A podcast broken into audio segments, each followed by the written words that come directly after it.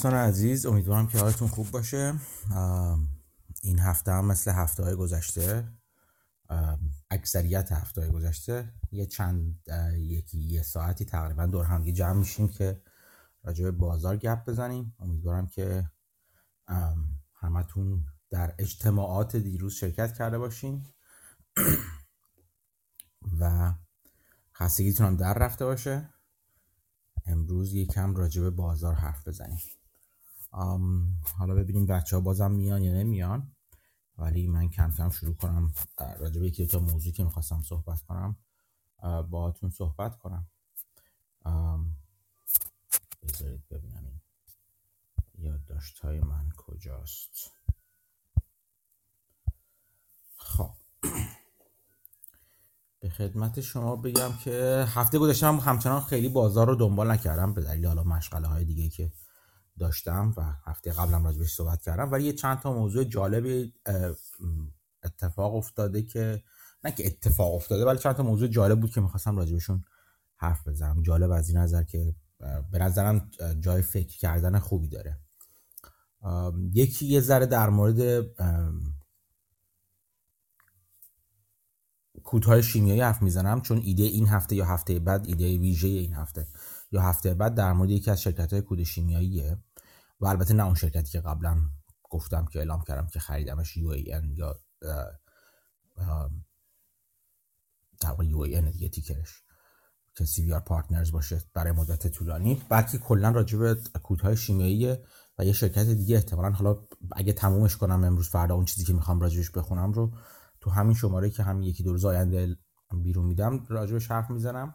یا اینکه میفته هفته بعد امروز یکی دیگه از ایده هایی که دارم رو میگم. این این یکی دو یکی دیگه از ایده که می‌خوام بگم رو بهتون بگم. ولی چند تا چیزی که می‌خواستم توجهتون رو بهش جلب کنم. چیزی که راجبشون صحبت کردیم قبلا. موضوعاتی که راجبشون صحبت کردیم. ولی یک یادآوری جمع و جمع بندیش به نظر من خیلی مهم و مفیده. در مورد کوتاشیمه کسانی که یک چیز کلی که بهتون بگم یک جا فکر می‌کنم خودم خونده بودم که حدودا 17 تا ماده مختلف, مختلف وجود دارن که گیاهان برای رشد و نمو و باردهی بهش نیاز دارن. از این 17 تا ماده مختلف 14 تاشون رو خودشون می‌تونن از خاک به راحتی بگیرن و نیازشون تامین میشه از خاک. ولی سه تا سه تا از عناصری که وجود دارن و خودشون به سادگی نمی‌تونن تامین کنن اینا سه تا عنصریه که در واقع توی کودهای شیمیایی باید براشون تامین بشه. این سه تا عنصر نیتروژن هست فسفر هست و پتاسیم. هر کنشون برای یکی از در واقع کارها و عملکردهای مختلف گیاهان مورد نیاز هست. مثلا چند نیتروژن باعث تقویت تولید مواد مغذی در گیاهان میشه. می‌دونیم که پایه و اساس آمینو اسیدها هست نیتروژن که پروتئین ها رو تشکیل میدن.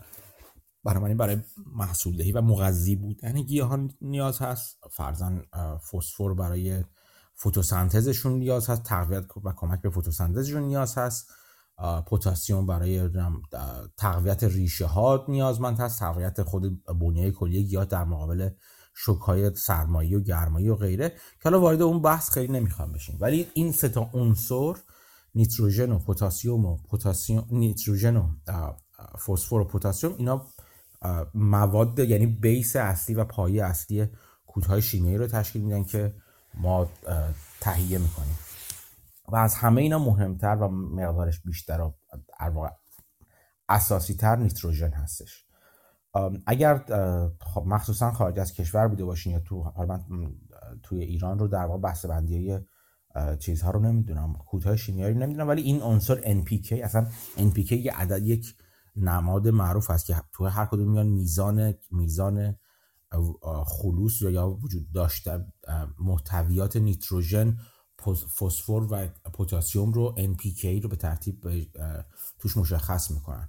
اگر اینجا من تو آمریکا شمالی زیاد ببینم اگر کود بخرید برای گیاهانتون می‌بینید که مثلا این نیست که مثلا در یک مثلا.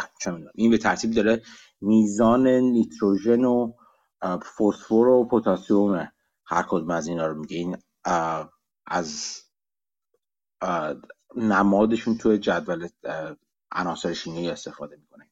NPK و خب با توجه به هر کدوم از اینا اون کشاورز یا اون باغدار می‌تونه اون کود شیمیایی که بیشتر مورد نیازش هست رو استفاده کنه. اونایی که تو به صورت بلند شده هستن. یا اینکه می‌تونه برای هر کدومشون کودهای در مواد شیمیایی بلند نشده و ترکیب نشده رو با همدیگه بخره و خودش اونا رو به اون نسبتی که فکر می‌کنه لازم هستش در ترکیب کنه و وارد خاکش کنه. این نسبتی که فکر می‌کنم با توجه به آنالیز خود خاک در یعنی خاک رو آنالیز می‌کنن و ازش اون میزانی که لازمه برای به نسبت اون گیاهی که حالا یا اون محصولی که می‌خواد کاشته بشه اون کود شیمیایی رو در مشخص می‌کنن که چه مقدار ازش باید به اون خاک اضافه بشه تا شرایط مورد نیاز برای رشد گیاه رو داشته باشه. از اینا نیتروژن خیلی خیلی مهمتره. بقیهشون هم مهمه البته. نیتروژن رو به صورت مثلا توی آمونیا و اوره و دیگه یو ای و غیره و غیره اینا رو میدن بیرون. مثلا یا پوتاس رو مثلا پوتاسیوم رو خیلی خیلی وقتا به صورت تو به صورت کلی پوتاس میدن که حالا نمک های مختلفی هستش که پوتاسیوم رو تو خودش دارن که معروف ترینشون مثلا KCl هستش. اغلب پوتاس دنیا دقیقا برای کود شیمیایی مصرف میشه. فکر کنم 90 تا 95 درصدش. 10 تا 5 درصد بقیهش هم برای سایر عملیات و مواد شیمیایی که توی مواد توی فرآیندهای دیگه استفاده میشه کاربرد داره. ولی چیزی که برای من خیلی جالب تر هست از اینا یعنی جالب ترینشون هست در بین اینا کودهای شیمیایی با پایه نیتروژنی هستن. همیشه بودن تقریبا.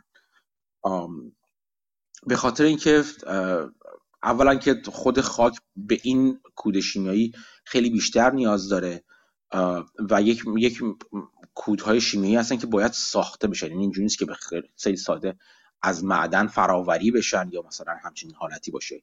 یا به راحتی جای قابل جایگزین با نمونه طبیعیش باشن. اون چیزی که خیلی وقتا می‌بینیم خیلی چیزا ازش صحبت می‌کنن. مثلا میگن که ما کود کود طبیعی میدیم. نمی‌دونم کود به دست ماده از فضولات انسان و حیوان و مرغ و اینا رو میدیم یا اون چیزی که به انگلیسی بهش میگن منور اونو, اونو بهشون میدیم. ولی اونها واقعا اون, اون میزان خلوص و اون به قول معروف کانسنتریشن و میزان محتویات نیتروژنی که باید به گیاه بده رو نداره.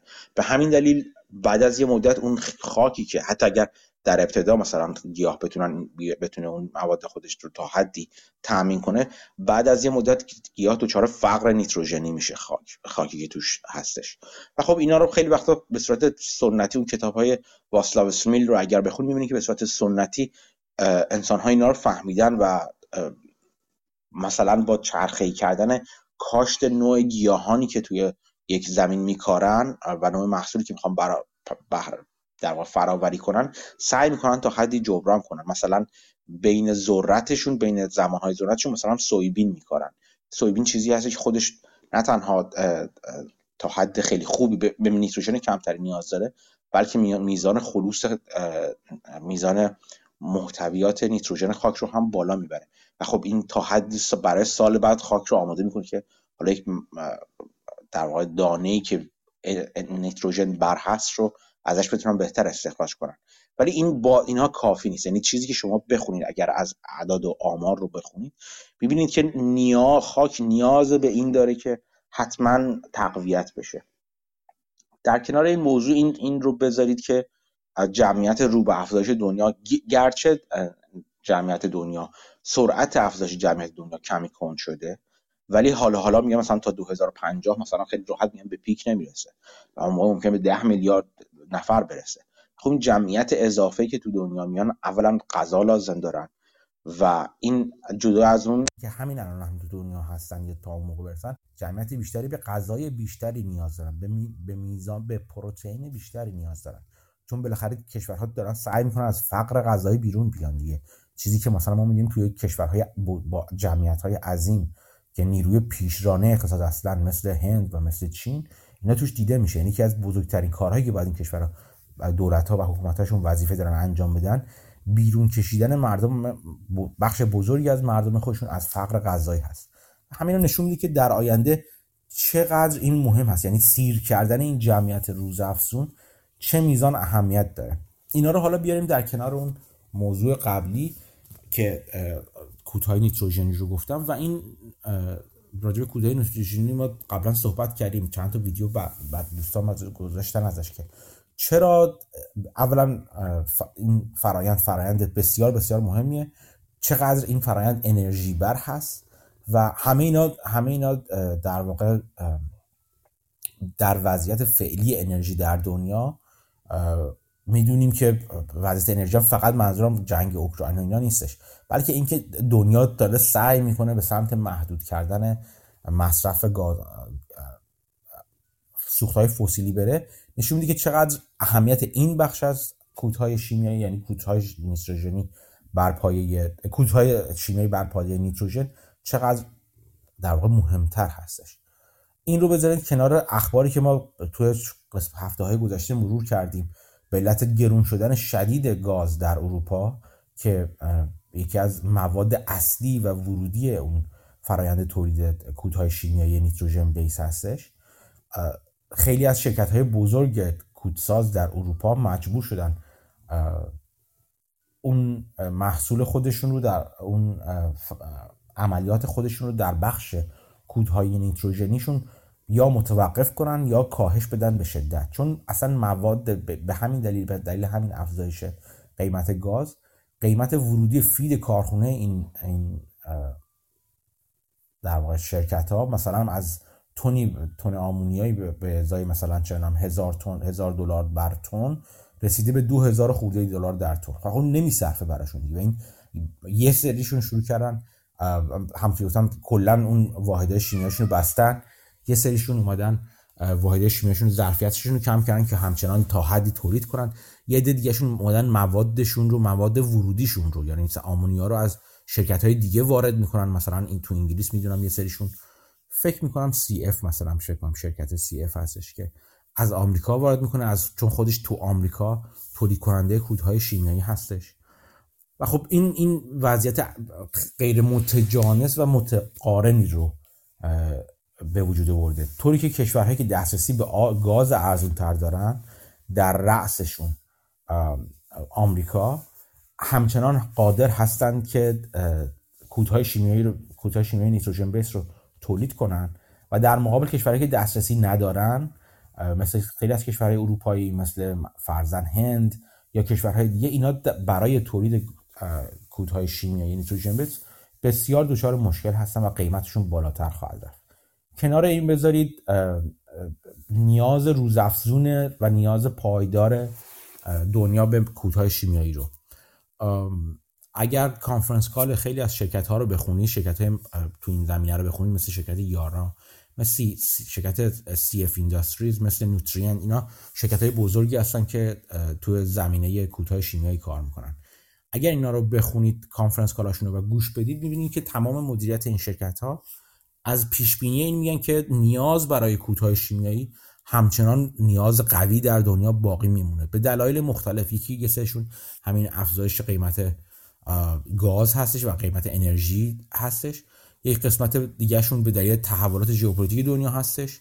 به این دلیل که مثلا نیتروژن خیلی در میزان باردهی یا اون ییلد واحد سطح برای خاک ها خیلی تاثیر داره همونطور که گفتم. و خیلی از زمین های کشاورزی دنیا الان غیر قابل کشت شدن به دلیل ژئوپلیتیک. مثلا تو اوکراین مثلا تو, تو چیز در یک بخش بزرگشون تو زمین های کشاورزی اوکراین.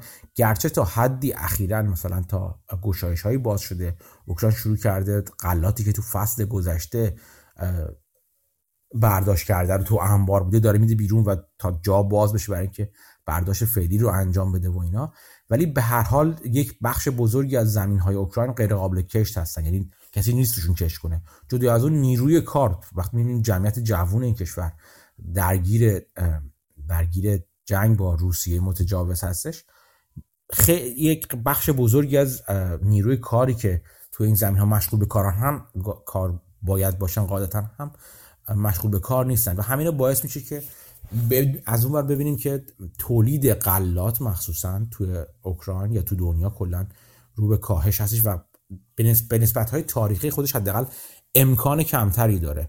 کنار این بذارید اتفاقی که سال گذشته افتاد. قیمت کودهای شیمیایی از سال 2020 داشته رو به افزایش بود و سال 2021 به شدت افزایش پیدا کرده بود. این باعث شده بود که کشاورزان خیلی از کشاورزان چون خیلی متقارن هم افزایش پیدا یعنی به این معنی که قیمت کودهای شیمیایی افزایش پیدا کرده بود ولی هنوز قیمت محصولات کشاورزی افزایش پیدا نکرده بود.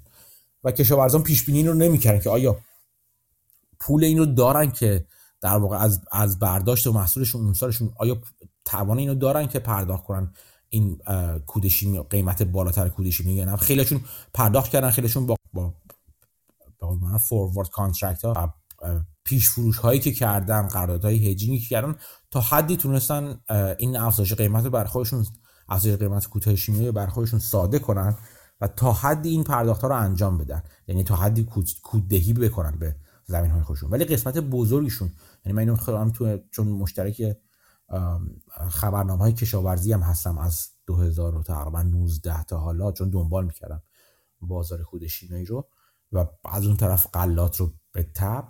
می‌دیدم که خیلیشون خیلی از به صورت انکدوتال و موردی البته. خیلیشون اعلام می‌کنن که توی پادکست های پادکست های که با کشاورزان حداقل تو آمریکای شمالی من اینجوری دیده بودم.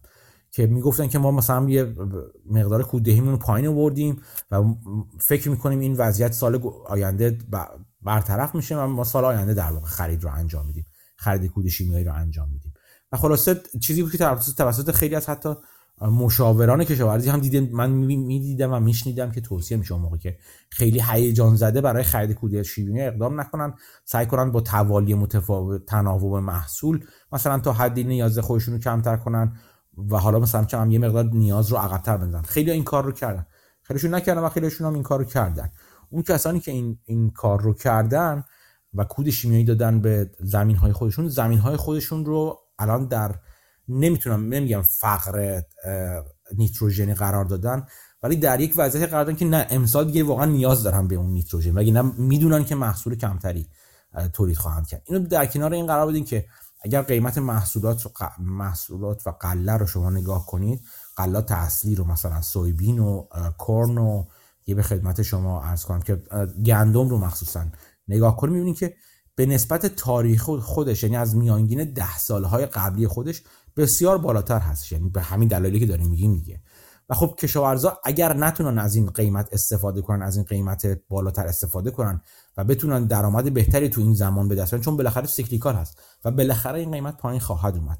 اگر نتونن این کار رو انجام بدن و مجبور بدن هزینه های بالاتری رو بدن بابت سال آینده بابت کود شیمیایی چون هیچ کس نمی‌تونه پیش بینی کنه چه اتفاقی خواهد افتاد در مورد کود شیمیایی وقت مثلا برای تامین نیتروژن خودشون. این می‌تونه اونا رو در وضعیت بعدی قرار بده. اینو بزنین کنار این موضوع که خیلی از کشاورزایی که تا حالا نه تو آمریکا توی کشورهای کشورهای در حال توسعه و جهان سوم هستن مثل برزیل مثل هند مثل خیلی جاهای دیگه با با پایین اومدن ارزش ارزش ارزیشون ارزشش ارز کشورشون در مقابل دلار به دلیل واضحی که حالا جاش شاید اینجا نباشه اتفاقا این می‌تونه برگ برنده زیادی باشه. زیادی باشه. چطور؟ چون اصولا اینجوریه دیگه. تو کش... تو کشورهایی که ارز ضعیفتری دارن صادر صادر کنن یعنی ارز در در یک تبادل تجاری اگر ارز در حال ضعیف تر شدن باشه صادر کننده ها می‌تونن در موقعیت برنده تری قرار بگیرن نسبت به وارد کننده ها نه همه وارد کننده ها البته. به این که می‌تونن محصول خودشون رو با, با ارز قوی به فروش برسونن.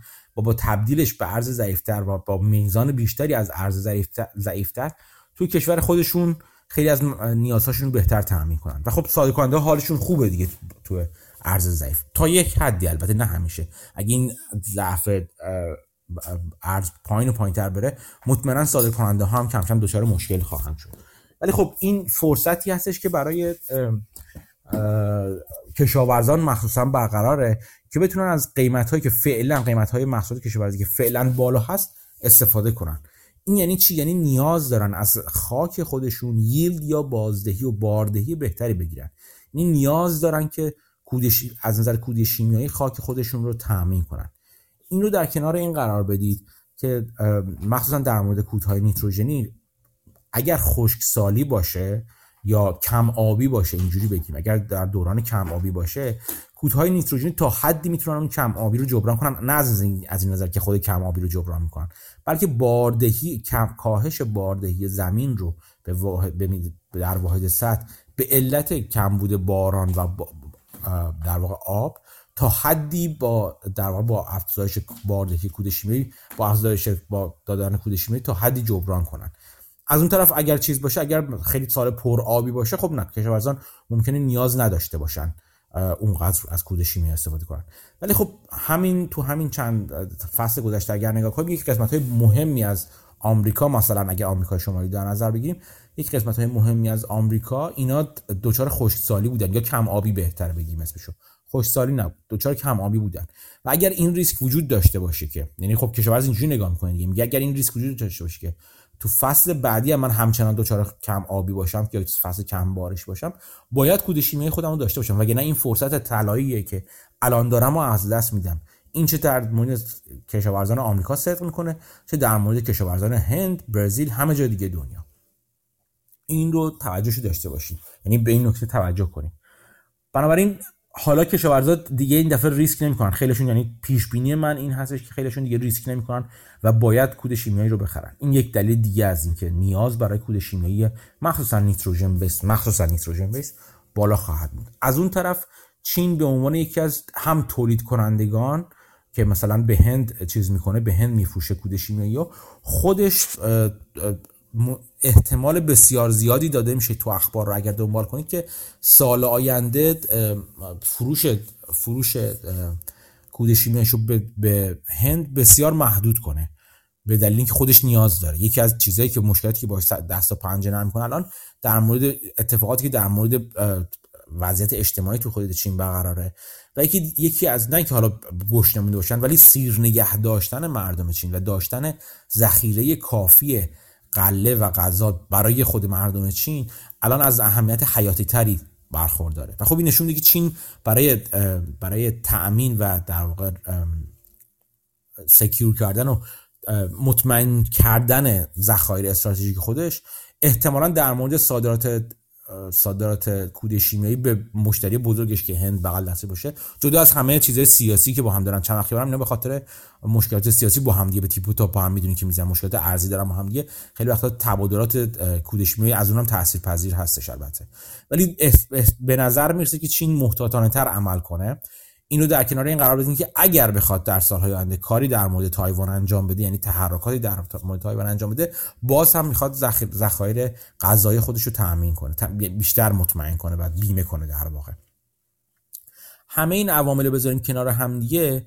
به این نتیجه به نظر من میشه به این نتیجه رسید که حرفی که پیش بینی که مدیران شرکت های کودساز در آمریکا میگن اونه که من شنیدم و حتی اروپا یا یارا مثلا میگن در کنفرانس کالای خودشون یا در مصاحبه های مختلف خودشون که سوچ می‌کنم دنبال کنین. این چند تا رو دنبال کنین دیگه. سی اف اینداستری هست اینداستریز هست یارا هست نوترینت هست دیگه به شما عرض کنم موزاییک هستش. یه چند تا شرکت اینجوری هستن. اینا بزرگاشون هستن قول قول پیکرهاشون هستن. کوچیک‌ترشون هم هستن. خیلی وقتا البته خود من همونجوری که در مورد یو گفتم اتفاقا موقعیت سرمایه گذاری بسیار عالی رو توی کوچیک‌تره دیدم. که خیلی شرکت کوچیکی است به نسبت این یعنی یکی مثلا موزاییک و سی اف و اینا شرکت 20 میلیارد دلاری هستن. اون یک 25 درصد این هم نمیشه. یکی شرکت مثلا.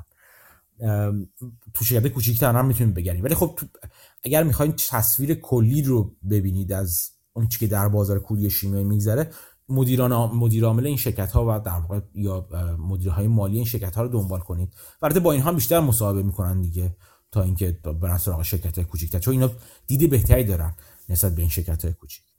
اینا همه این همه این چیزایی که گفتم منو به این رهنمون می‌کنه که فکر می‌کنم که واقعا از نظر کود شیمیایی بازار واقعا قوی خواهد بود. حداقل تا انتهای سال 2022 ورود به سال 2023 و تا حدی تا انتهای سال 2023 البته.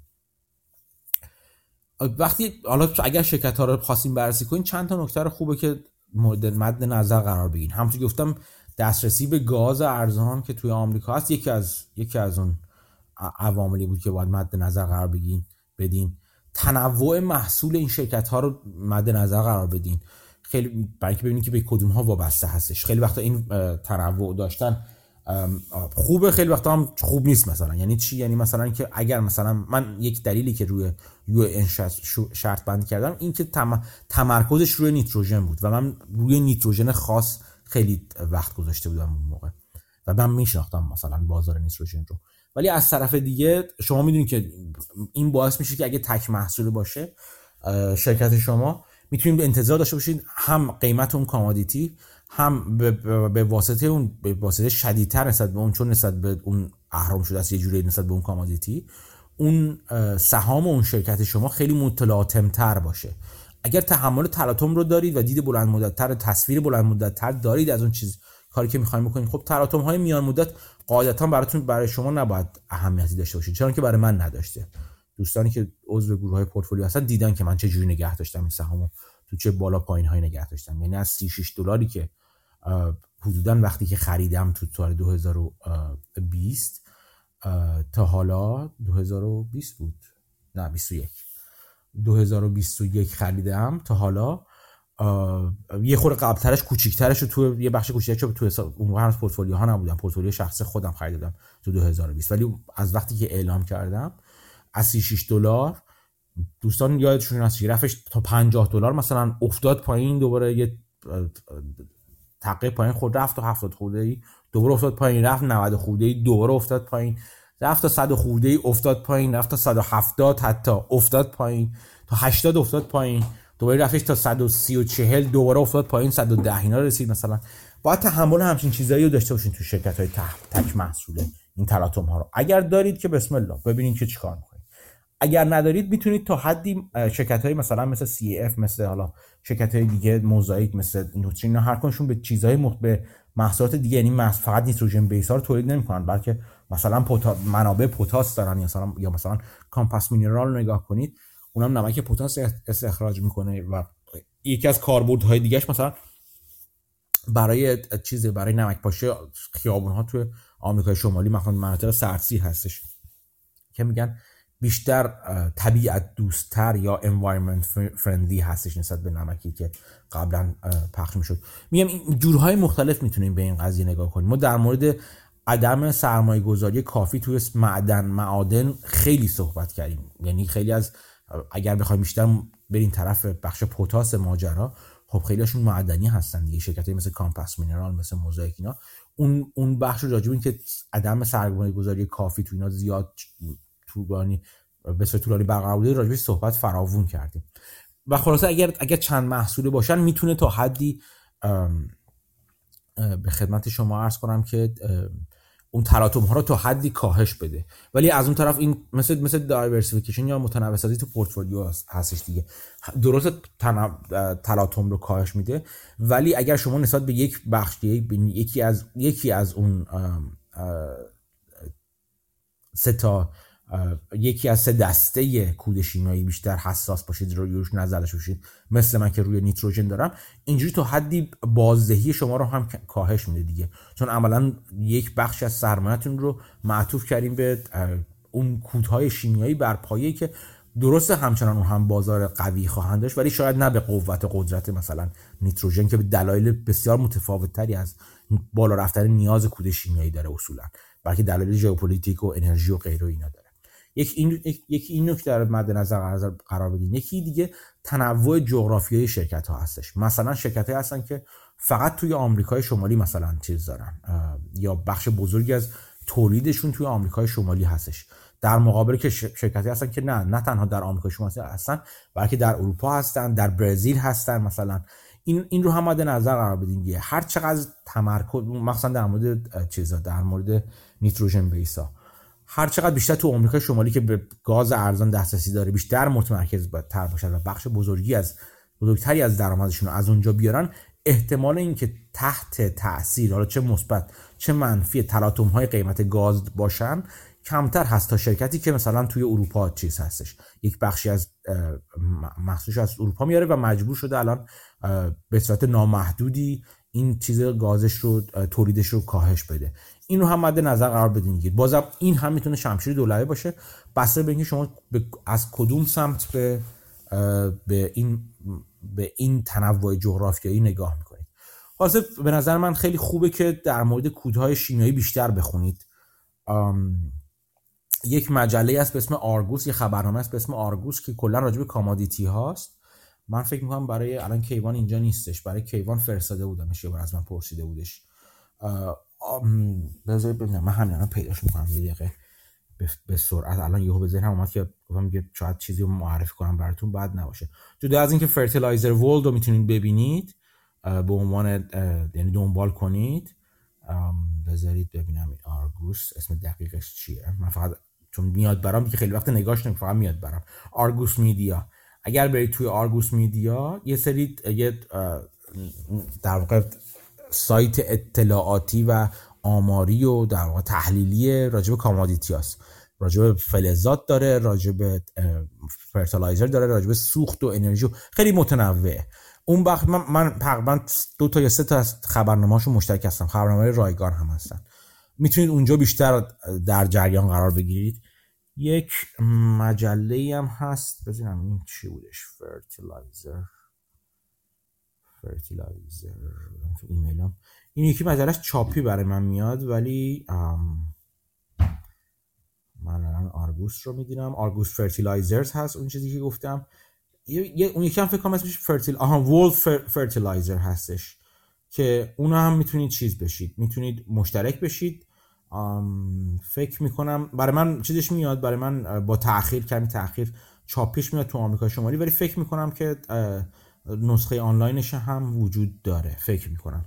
این هم یه یه World Fertilizer هم یه منبع دیگه هستش. توی توی به خدمت شما عرض کنم که اینترنت هم تو یکی دو بار من چیز کردم. یه لحظه بذاریم یکی اکانتی هم اونجا معرفی کنم. یه یاروی هستش که خبرنامه داره که خبرنامه پولی داره البته ولی fertilizer ولی جالب هستش. Fertilizer Week رو می‌تونید دنبال کنید توی توییتر که Fertilizer Week یک هستش. at Fertilizer Week یک, یک کلمه پشت هم دیگه. یه آقای دیگه هستش Josh, Josh Linville هستش. J O S H L I N V I L L E. حالا من چیزاشو می‌ذارم توی گروه اگر یادم بمونه. اینا افرادی هستن که جالب هستش. می‌تونید دنبال کنید و در مورد fertilizer ها بیشتر بدونید من دارم نگاه می‌کنم. Argus Group هستش. یه دیگه توی توی توییتر اینا چیزهای مختلفی هستن که می‌تونید راجع fertilizer ها بیشتر بدونید. یا اصولا می‌تونید مثلا چه اگر Financial Times نگاه می‌کنید می‌خونید یا به خدمت شما عرض کنم که بلومبرگ می‌خونید اون بخش commodity ها رو جدیتر دنبال کنید. حالا چند وقت ازشون تو fertilizer هم صحبت می‌کنن. نگید که نمی‌دونم من دسترسی ندارم و اینا فعلا حالا کاری ندارم که فعلا اینترنت پوکیده پکوندن اینترنت رو. ولی حالت عادی پیوال اینها رو همیشه میشه به روش های مختلف رد کرد برای دوستانی که ایران هستن. این هم از این. این یه تصویر کلی بود که خواستم راجع به کود شیمیایی به شما بدم. به نظر من موضوعی که در یکی دو سال آینده خوبه که سرمایه گذاری روش جالب خواهد بود. اگر سرمایه گذاری هوشمندانه بشه. و کلا هم خوبه چون گفتم راجع به غذا هست راجع به این چیزی هستش که تو دنیا تو اون شماره های اول خبرها من راجع به هرم مازلو گفتم. و اینکه به, نیازهای پایینی هرم مازلو بی توجهی شده. غذا یکی از اون چیزاست. یکی از اون چیزایی که به نظر من در سالهای آینده زیاد راجبش خواهیم شنید راجبش خواهیم خوند.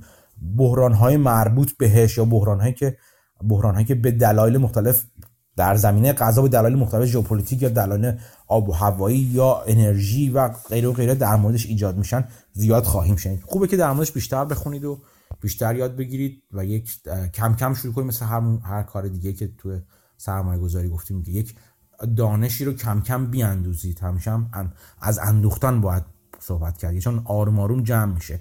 چیزی هم نیستش که expire بشه یا منقضی بشه دیگه. شما آروم آروم جمع می‌کنید و کم کم یک تصویر بزرگ و خوبی رو از اون از این مکانیزم پیچیده در ذهنتون شکل می‌گیره. مثل پازل دیگه آروم آروم میسازینش و بعضی وقت یک،, تصویر کلی داری که همون تصویر کلی باعث میشه شما قضاوت بهتری داشته باشید. راجب آینده راجب سرمایه گذاری تا کسی که دنبال الگوهای یه سر دو گوش توی چارتا میگرده. این هم از این. خب راجع به اینا سوالی صحبتی؟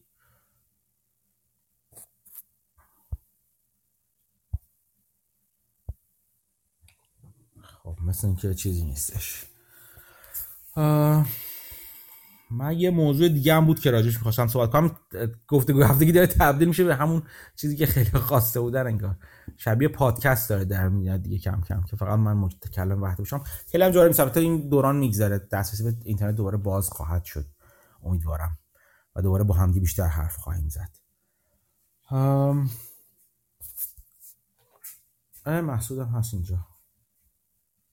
من میرم حمیدم پایینه اگر هستش دوست داره حرف بزنه. چطوری مسعود خوبی؟ مسعود برو و بیا. مسعود یه خود استادی. سلام سلام میاد؟ خوبی؟ مرسی متشکر شما خوبی؟ من خوبم ممنونم. من اول گفتگوها رو از دست دادم. احتمالا در مورد تظاهراتی که دیروز برگزار شده صحبت شده در گروه درسته؟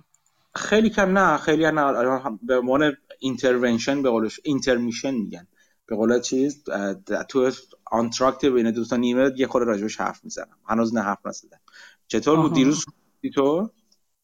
من تو سفر بودم. تظاهرات خود شهرمون رو ندیدم. ولی خب دو تا مسئله رو یکی اینکه در حال حاضر دارن دانشجویان دانشگاه شریف رو دارن با تیر و اینا می‌زنن در بله، حال بله. وقوعه در لحظه. یکی اینکه حالا من امروز یه دو سه ساعتی فیلم ها و خبرهای اتفاقاتی که تو زاهدان افتاده بود رو داشتم پیگیری می‌کردم و آدم منقلب میشه که چه ظلمی به این بلوچا داره اونجا انجام میشه. بله بله من چون من بچگی خودم با بلوچا نزدیک بودم. بعد دوستان خوبی دارم اونجا. خیلی مردم با معرفتی هستن. خیلی مردم با معرفتی هستن بلوچا با اینکه من این بچه تهرانی بودم به قول معروف و اونجا مثلا غریبه بودم می‌دیدم که چقدر لطف دارن به من. هیچ چیزی واقعا هیچ کلامی گویای اون جنایتی نیست که دارن می‌کنن اینا دیگه. این مردم رو محروم اینجور محروم نگشتن. مثل کور برای کرد. اونجور سوخت برای بلوچ رو اذیت می‌کنن آزار میدن و میکشنشون چند وقت یه بار. جایی که می‌تونه یک قطب بزرگ اقتصادی باشه یک دروازه بزرگ اقتصادی ایران به دنیا باشه داریم ببینید دیگه. یعنی هفته پیش از این گفتم که چطوری مردم رو روبروی هم قرار میدن. به این وضع به این ترتیب که به یک عده انگار رشوه میدن که ساکت بمونن در مورد ظلمی که به عده دیگه می این تخصص عفونت جمهوری اسلامی دیگه اصلا. بله واقعا دردناکه چیزم دیدم آره خبرهای دانشگاه دیدم. یه موقع خیلی تابو یعنی اینجوری گفتن که اصلا نیروی انتظامی بیاد تو دانشگاه. اوه, اوه مثلا فلان. حالا دیگه کار به جای رسیدی که یعنی هار بودن رو به جای رسوندن که میان تو دانشگاه که هیچ میان شلیک کم می‌کنن. حالا وارد ورود به دانشگاه رو گفتین دانشگاه شریف کوی دانشگاه یه کتابخونه ای داره. این طبقه سش که برین یه پنجره خیلی بزرگی داره. از اون طبقه سه می‌گفتن دانشجو رو سال 78 بود. تو پتو میپیچوندن اینجوری دو نفره تاب می‌دادن از پنجره مینداختن پایین سه طبقه. می‌گفتن برو به سلامت. چندین دانشجو رو فقط اینجوری از پنجره پرت کردن پایین. آدم سالمه حالا اون اون اتفاقات گذشته است. ولی خب زاهدان رو من یه در از سی ثانیه یه دقیقه کانتکس بگم. این بلوچیا معمولا سنی هن و خب بیشتر بهشون ظلم میشه. هم تو حاشیه هم سنی هن. و خب ظلم چند برابری بهشون میشه. چند مدت پیش یه فرمانده انتظامی بوده ظاهرا به یه دختر 15 ساله بلوش تجاوز می‌کنه و حالا این الان اعتراضاتشون همزمان شده با مهسا امینی. شاید بی هم نباشه ولی خب جرقش اون بوده. بعد از ظاهرا نماز جمعه یه عده از جواناش میان بیرون سمت کلانتری شعار و سنگ پرتاب کردن اینها و اینا شروع می‌کنن تیراندازی مستقیم به سر و قلب مردم نه تنها اونایی که بیرونی کلانتری جمع شده بودن بلکه اونایی که تو بخش مسجد بودن و نمازگزارا و در حال نماز جمعه. یعنی دیگه مسلمون و وسط مسجد کشتن دیگه نمی‌دونم بعد از این چی میشه گفت راجع به عقیده این افراد. ولی خب چلو خورده نفر کشته شدن حداقل و فیلماش هست واقعا شک کننده است برای هر آدم. من پنجاه خورده آمار داشتم. دیروز تازه. آره خب یه عده زخمی شدن بعد احتمالا به کشته اضافه شدن چون تیراندازی مستقیم بود دیگه. ولی خب واقعا فیلماش واقعا منقلب می‌کنه آدم بله بله همینجوره دیگه. یعنی به نظر من واقعا جایی نمونده که حجتی نمونده که تمام بشه با کسی. یعنی شما انسان ها جزو هر دسته ای از آدما باشن با هر عقیده ای باشن جزو هر کدوم از اقلیت ها یا اکثریت ها باشن. یعنی به هر چیزی معتقد باشن اصلا. به هیچ چیزی معتقد باشن هر چیزی که یعنی امکان نداره که بر هر کدوم از ماها این حجت تمام نشده باشه یا این امر واضح نشده باشه که این اینها و این عقیده ای که اینها دنبال می‌کنن. عقیده که نمیشه گفت. این وحشیتی که اینا دنبال می‌کنن توحشی که اینا دارن هیچ جور با هیچ معیار انسانی نمیشه پوشوندش و توجیهش کرد. و با این حال می‌بینیم که بعضی همچنان دارن چسبیدن به یعنی به نظر من این چیزی رو میگه راجبه اون افرادی که همچنان چسبیدن به این موضوع و ساکت هستن. راجبه اون ساکتین هم میگن. من خیلی رک توی چیز گفتم توی توییتر گفتم. بعضی اونها نوشتن که نمی‌دونم من, من خیلی رک گفتم. گفتم اگر کسی از شنونده های پادکست هستش کسی از دنبال فالوور های من هستش کسی هست که به هر طریقی من دنبال کنه نه اینکه من آدم موثری باشم که اصلا آدم موثری نیستم. اصلا به هیچ این توهم رو اصلا ندارم راجع به خودم. قشنگ به ناچیز بودن و هیچ چیز بودن خودم کاملا واقف واقف هستم. ولی خیلی رک گفتم که اگر هر کدوم از افرادی که به هر طریقی یک بار با من هم کلام شدن هنوز دنبال می‌کنن منو هنوز هنوز چیزی می‌خوان یاد بگیرن از من اگر چیزی برای یاد دارن. اگر تو تو اعتراضاتی که دیروز برگزار شده تو سراسر دنیا برگزار شده یعنی خود من یک جایی هستم که از یه طرف باید یک ساعت و نیم رانندگی کنم تا به نزدیکترین اجتماع نزدیک خودم برسم از یه طرف دیگه یک ساعت و 20 دقیقه رانندگی کنم. یعنی اینجوری وسط دنیا هستم. و انتظار دارم من خودم بلندشم رفتم. هفته پیش رفتم این هفتم رفتم. بازم بلند قرار باشه انجام بشه بلندشم میرم شرکت می‌کنم در اجتماعات اعتراضی این دیگه حداقل حداقل یعنی ناچیز یعنی هیچی نیست. حداقل کاری که هستش که ماها می‌تونیم بکنیم. اگر این این کار رو هم نکنیم نظر من راجع به شما همونطور که یعنی فقط ادب اجازه ادب محفل اجازه نمیده که نظرم رو رک بگم. وگرنه بنز کافی تو توییتر رک گفتم و می‌دونید که نظر من چی هست راجع به همچین افراد حالا میل خودتونه دیگه. یعنی اون اون شنونده ای که اینها رو میشنوه و همچنان سرش زیر با, گل می‌کنه. در واقع اون نظر من نظر من ناچیز رو راجع به خودش می‌دونه. و به نظر من دلیل و اندازه کافی وجود داره که این نظر من درست هست راجبش. هیچ دلیلی وجود نداره که ساکت بشیم حتی ما. چه برسه به اینکه چه برسه به اینکه تبعیت کنیم طرفداری کنیم و غیره. من یه چیز دیروز توی چی... من خودم تورنتو نبودم. رفته بودم لندن اونتاریو. شهر دیگه هستش توی اونتاریو که جمعیت خیلی کوچیک ایرانی داره. ولی از اون جمعیت هم جمعیت خیلی... از همون بخشم جمعیت خوبی اومده بودن حالا به نظر من بیشتر هم خواهد شد حتی با دنبال داشت شدن. این جمعیتی که آدمایی هست که همدیگه دارن پیدا می‌کنن. سالهای سال همیشه خواستن که اتفاقا ایرانی ها با همدیگه خارج از کشور با همدیگه جمع نشن اینجا دست به دست هم ندن. همدیگه رو نبینن. همیشه از همدیگه فرار کنن. و خیلی از چیزهایی گفتن که و بزرگ کردن راجبش راجب ایرانی های خارج از ایران که تکیه بر همون تفرقه هاست دیگه. یعنی همون گفتم به یک عده رشوه بدن که طرف مقابل باشه یا تفرقه بندازن بین بین افراد مختلف. الان یک خاص امیدوار امیدواری من هست. یک خاص جمعی و یک نگاه جمعی وجود داره که بین همه مشترکه. جدا از اینکه چه اتفاقی می‌خواد بیفته چه به کدوم سمت بعدش باید بریم که سمت های مختلفی میره که مطمئنا سمت دموکراتیک مطمئنا سمت درست و بهتری هستش. جدا از اینکه کدوم سمت خواهیم رفت این واقعیت که این عرازل باید گم بشن از مسند قدرت و بعد باید حتما محاکمه بشن محاکمه عادلانه بشن بعدش و پاسخگو باید بشن. این این این به واقعیت رسیده. این این خواسته جمعی امیدوارم که تا حالا یعنی الان شده باشه دیگه. یک چیزی هم که می‌خواستم بگم در مورد این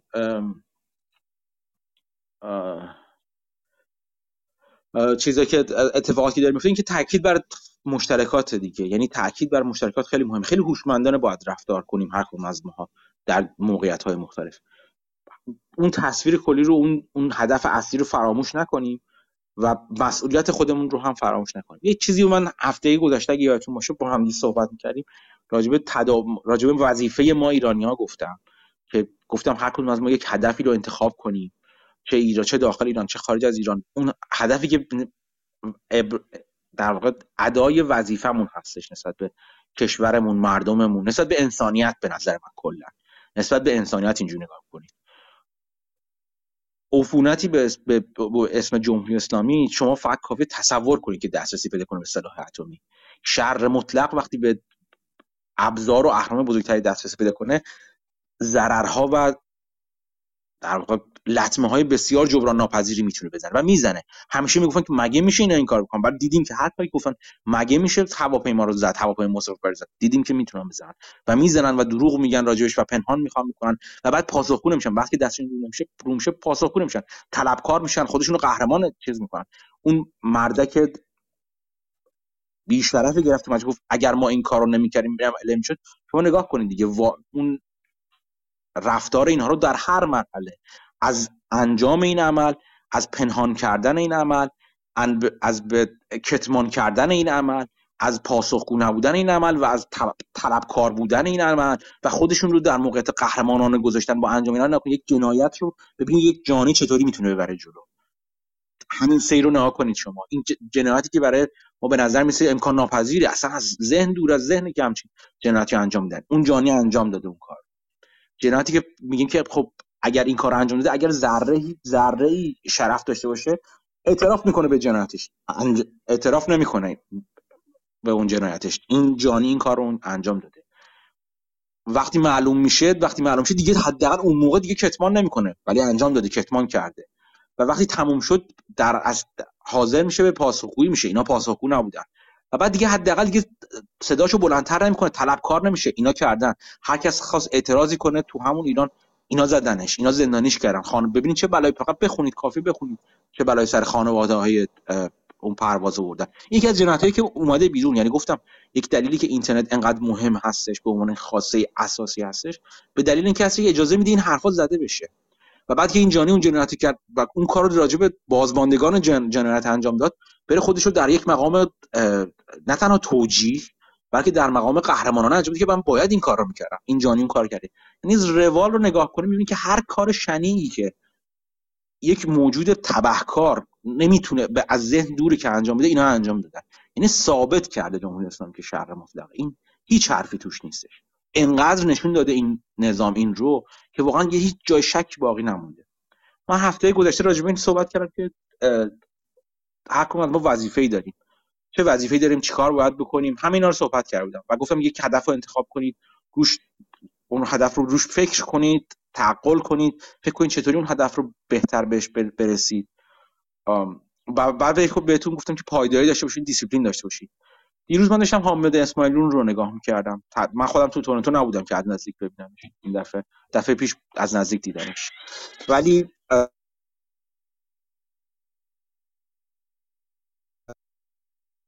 ولی این دفعه تصاویرش رو دیدم. و دیدید جمعیت تورنتو رو چجوری بود؟ جمعیتی که خود پلیس تورنتو تخمین زد بود 50000 نفر و به قد بیشتر از این بود. یعنی اون با تکنیک های boxing ی که انجام بدید می‌بینید که بسیار بیشتر از این بود جمعیت. از 50000 نفر خیلی بیشتر بود. اون جمعیت رو اینو مقایسه کنید با تصویر یکی دو سال پیش خودش که تو خیابون های تورنتو داشت راه میافتاد و اون تابلو رو به دوش گرفته بودش داشت راه میافتاد بلندگو گرفت دستش راه تصویرش معروفه خیلی تصویر مردمی پیدا کنید. این اون آدم از اونجا رسید به اونجا. از اونجایی که تنها و تک و تنها به طرف هدفش حرکت می‌کرد به طرف خواستش حرکت می‌کرد حاصل به حقش حرکت می‌کرد. تا امروز که رسیده به اینجا که این جمعیت عظیم رو با فراخان خودش جمع کرد تو تمام دنیا. ایده ایده اولی از حامد اسماعیلی بود و بعد اون این گلوله برفی بزرگ بزرگتر شد دیگه. این این روند رو شما این بود منظورم از اون چیزی که هفته پیش می‌گفتم. یعنی حامد اسماعیلیون تا اینجا حداقل من آینده نمی‌دونم چه رفتاری نشون میده چه کار می‌کنه اینا. تا اینجا دقیقا نموده نمونه آدمی هستی که درست فکر می‌کنه درست رفتار می‌کنه حساب شده رفتار می‌کنه. انضباط و دیسیپلین داره در رسیدن به هدف خودش. این این این اون چیزی که به نظر من وظیفه تک تک ما هست جدا از اندازمون جدا از اون هدفی که انتخاب می‌کنیم و جدا از اون روشی که انتخاب می‌کنیم این اون مسیری که هر کدوم از ما بره. میگم من نمی‌دونم حامد اسماعیلی تا این تا در کجا به کدوم سمت خواهد رفت. بسیار بسیار ولی امیدوارم که به اون سمتی بره که تا همینجا دنبال کرده. این خیلی به نظر من درس بزرگی برای هر کدوم از ما که از چی میشه به چی رسید. نمونه های زیادی ما تو داستان ها اینا دیدیم. تو تاریخ دیدیم نمی‌دونم تو خاطرات دیدیم. ولی این چیزی که به صورت زنده داریم و از نزدیک می‌بینیم. من از نزدیک کارهای حامد اسماعیلی رو می‌دیدم. تو تو اجتماع قبلی هم شرکت داشتم مال, پرواز اوکراینی. از نزدیک می‌دیدم دیگه چجوری چجوری دور این آدم اول خالی بود و این آدم ول نکرد ول نکرد. ادامه داد و درست ادامه داد. و درست ادامه داد. شما سخنرانی دیروز حامد اسماعیلی رو گوش کنید. من تو حساب توییتری خودم ریتوییتش کردم. اون یه ده دقیقه سخنرانی کرد گوش کنید و ببینید چقدر به نکات درستی اشاره می‌کنه. به چه اشتراکات درستی دست می‌ذاره رو چه اشتراکات درستی رو چه حرفهای درستی حرف می‌زنه. حرفایی که هر آدم با وجدانی رو واقعا قلقلک نه تنها قلقلک به نظر من مثل پتک تو سر خیلی از ماها می‌خوره. اگه وجدانمون بیدار باشه هر کدوم از حرفاش مثل پتک تو سرمون می‌خوره. اگه وجدانمون خواب باشه هم قلقلک داده میشه دقت. بهانه برای بیدار شدن می‌ذاره دست تو دست وجدان های ما. به نظر من درس های زیادی داره کاری که داره می‌کنه و به ما نشون میده که از کجا میشه به کجا رسید و کجاها کجاها تر یعنی به نظر من این مسیری که تازه شروع شده و باید ادامه پیدا کنه و باید به جای بزرگتر برسه. این شهر رو باید کندش از سر کشورمون. هر کدوم از اتفاقاتی دیگه که می‌بینیم که دلیلی بر دلیل های گذشته اضافه می‌کنه که چرا این این حرفی که ما می‌زنیم ما شر مطلق میگیم چرا شر مطلقه؟ چرا فرقه تبهکار هستن؟ داریم می‌بینیم هدف به نظر منم هدف خودتون انتخاب کنید. می‌دونم دردناکه می‌دونم این روزا اعصاب آدم متشنج میشه. هر چیزی که می‌بینه با بعضی از این اتفاقات ما به دلایل مختلف نزدیکتر هستیم از بعضیشون دورتر هستیم. یعنی میزان تاثیر اون اتفاقات با توجه به روحیه خود ما سابقه روحی و روانی خودمون و بعضیشون تاثیر بیشتری داره ولی بعضیشون تاثیر کمتری داره. ولی لامصب اونقدر داره نمونه دست ما میده که ما از هر بکگراندی از هر پس زمینه روحی اعتقادی فکری سنی نمی‌دونم هرچی از هر جا اومده باشیم یکی از اینا مثل حداقل حداقل یکی از این کاری که دارن جنایتایی که دارن می‌کنن مثل سیلی تو صورت ما می‌خوره حداقل. این پذیرای این سیلی ها باشید و بیدارشید بیدارشید و به اون به اون چیزی که گفتم فکر کنید. هدف رو انتخاب کنید هدف رو هوشمندانه انتخاب کنید و به به سمتش برید. تو این اجتماع دیروز من توی جمع دیگه می‌گفتم این حرف رو. تو یک دلیلی که از شرکت کردن تو اجتماعات اجتماعات میگم من دو دلیل بزرگ داره دیگه. یکیش قوت قلب هموطنامون که تو ایران هستن دستمون کوتاه ازشون از کمک کردن بهشون. خود من به عنوان کسی که توی توی حداقل دو سه تا اجتماع قبل موقعی که ایران بودم چه 77 چه 78 چه 88 توشون به صورت فعال شرکت شرکت داشتم. الان اصلا دیوانه میشم که دستم از ایران کوتاهه خب. ولی خب دستم کوتاهه به دلایل مختلف. می‌دونم که دیدن این ایران یا دیدن این جمعیتی دیروز قوت قلب برای خیلی از هموطنان ما تو ایران میشه. یکیشون این هستش طبیعتا. اینکه قوت قلب بدیم بهشون. ولی یک بخش فعالی هم داره. یعنی اون فقط ما نیومدیم که قوت قلب بدیم. مثل تماشاچیایی نیستیم که فقط تشویق می‌کنیم و روحیه بدیم به اون کسانی که دارن مبارزه می‌کنن اونجا تو ایران.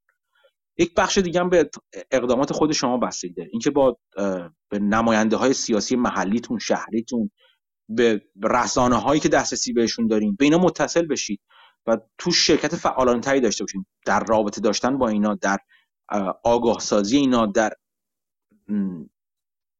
درخواست از اینها برای اینکه شما رو خواسته های مردم ایران رو مد نظر قرار نه اینکه لزوما اینها منافع ملی خودشون رها می‌کنن و به منافع ایران می, می نگاه می‌کنن. ولی جمعیت دیروز دیروز هم گفتم یک جمعیت مثل جمعیت دیروز تورنتو به هر سیاست مداری تو هر رده یک پتانسیل بزرگ رو نشون میده که اینا یک بیس بزرگ رای دهنده برای من هستن. تو مثلا بخش ایرانی های تورنتو حالا هر کدومشون هر کدوم به اندازه خودشون. اون جامعه هایی که جامعه ایرانی بزرگتری دارن بهشون این این چیز رو میده حداقل صدای اینا باشن. این صدای صدای مردم بودن یک چیز دیگه ای هستش که وظیفه ما قرار داره. و جدا از اینکه حالا بگردید بازم ببینید که شما خودتون چه اهدافی رو انتخاب می‌کنید. فکر کنید. من, من ته این سوال رو باز می‌ذارم برای هر از شما که فکر کنید ببینید که چیکار باید بکنید که به مردم خودتون کمک کنید به مردم خودمون کمک کنید همه. اینم از حمید و روزبه هم اومدن بالا اگه می‌خوان چیزی بگن. چه در این مورد چه در مورد بازار؟ اینجا دیگه بحث زندگی و بازار یکیه دیگه با هم که چیزی تنافری نداره. راجع به هر چی دوست داری می‌تونید صحبت کنید اگر می‌خواید اجازه میدم حمید اگه می‌خواد اول صحبت کنید بفرما روز به بفرما. حال یکم خودم خندم می‌گیره که من بیشتر اینجا بحث های متفرقه گروه میام نه مسئله بازار. ولی حرفایی که مهدی زد و جای دیگه هم بهتر شنیدیم دیگه من تکرار نمی کنم توی همین موضوعی که گفتی که بیشتر آدم فکر بکنه که چیکار می‌تونه بکنه من یه دو تا ایده دارم. فقط از نظر همفکری مثلا که توی هیچ فضای مجازی حتی فضای غیر مجازی هم طرفداری ندارم که گوشی ندارم که بخواد بشنوه. مخصوصا دومی احتمالا اینجا بشه مثلا به یه جای خوبی برسه یا بشه بپذیمش.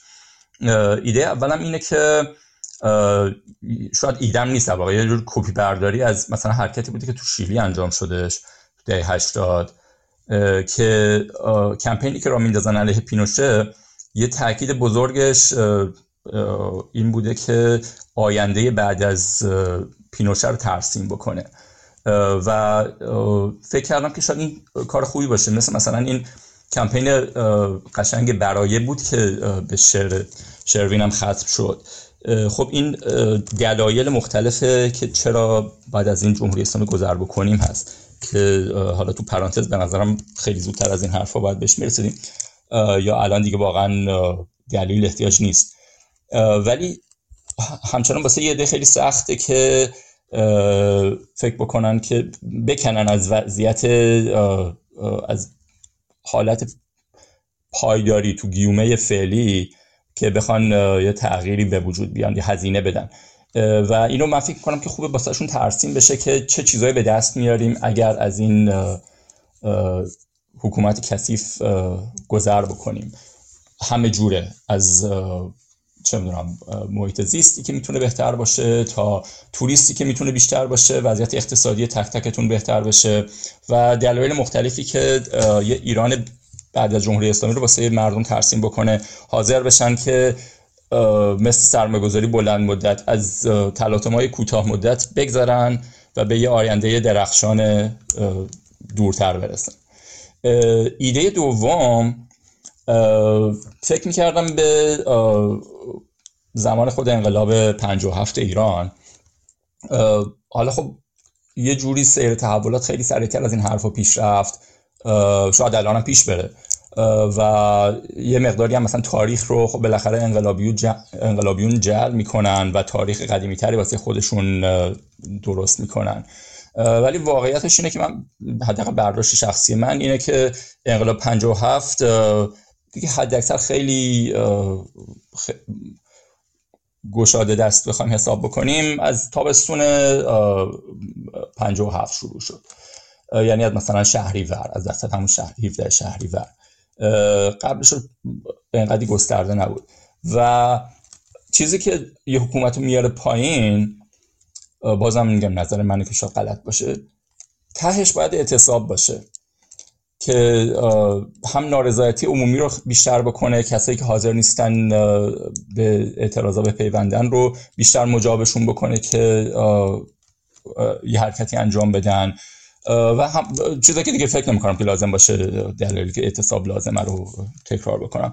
ولی چیزی که بهش فکر می‌کردم اینه که شاید اون موقع یک شبکه‌ای بوده یعنی ملایان یه شبکه ای از قدیم داشتن با همون سیستم خمس و زکاتشون و طبقه به خصوص بازاری سنتی مذهبی که اگر یه قشری می‌تونستن چیز بکنن اعتصاب بکنن می‌تونستن بهشون پول بدن و اینا رو راضی بکنن که به اعتصاب بپیوندن. و الان ما این رو نداریم. یا حداقل خیلی ضعیفه. شاید این یه ایده باشه که بشه تو این گروه روش فکر کرد که چطوری بشه ایده رو توی ایران ساپورت کرد پشتیبانیشون کرد که بتونن خودشون رو واسه یه چند ماهی بکشونن. مخصوصا که خب می‌دونیم که با وضعیت اقتصادی خیلی بد فعلی واسه خیلی از مردم شاید در عمل نشدنی باشه.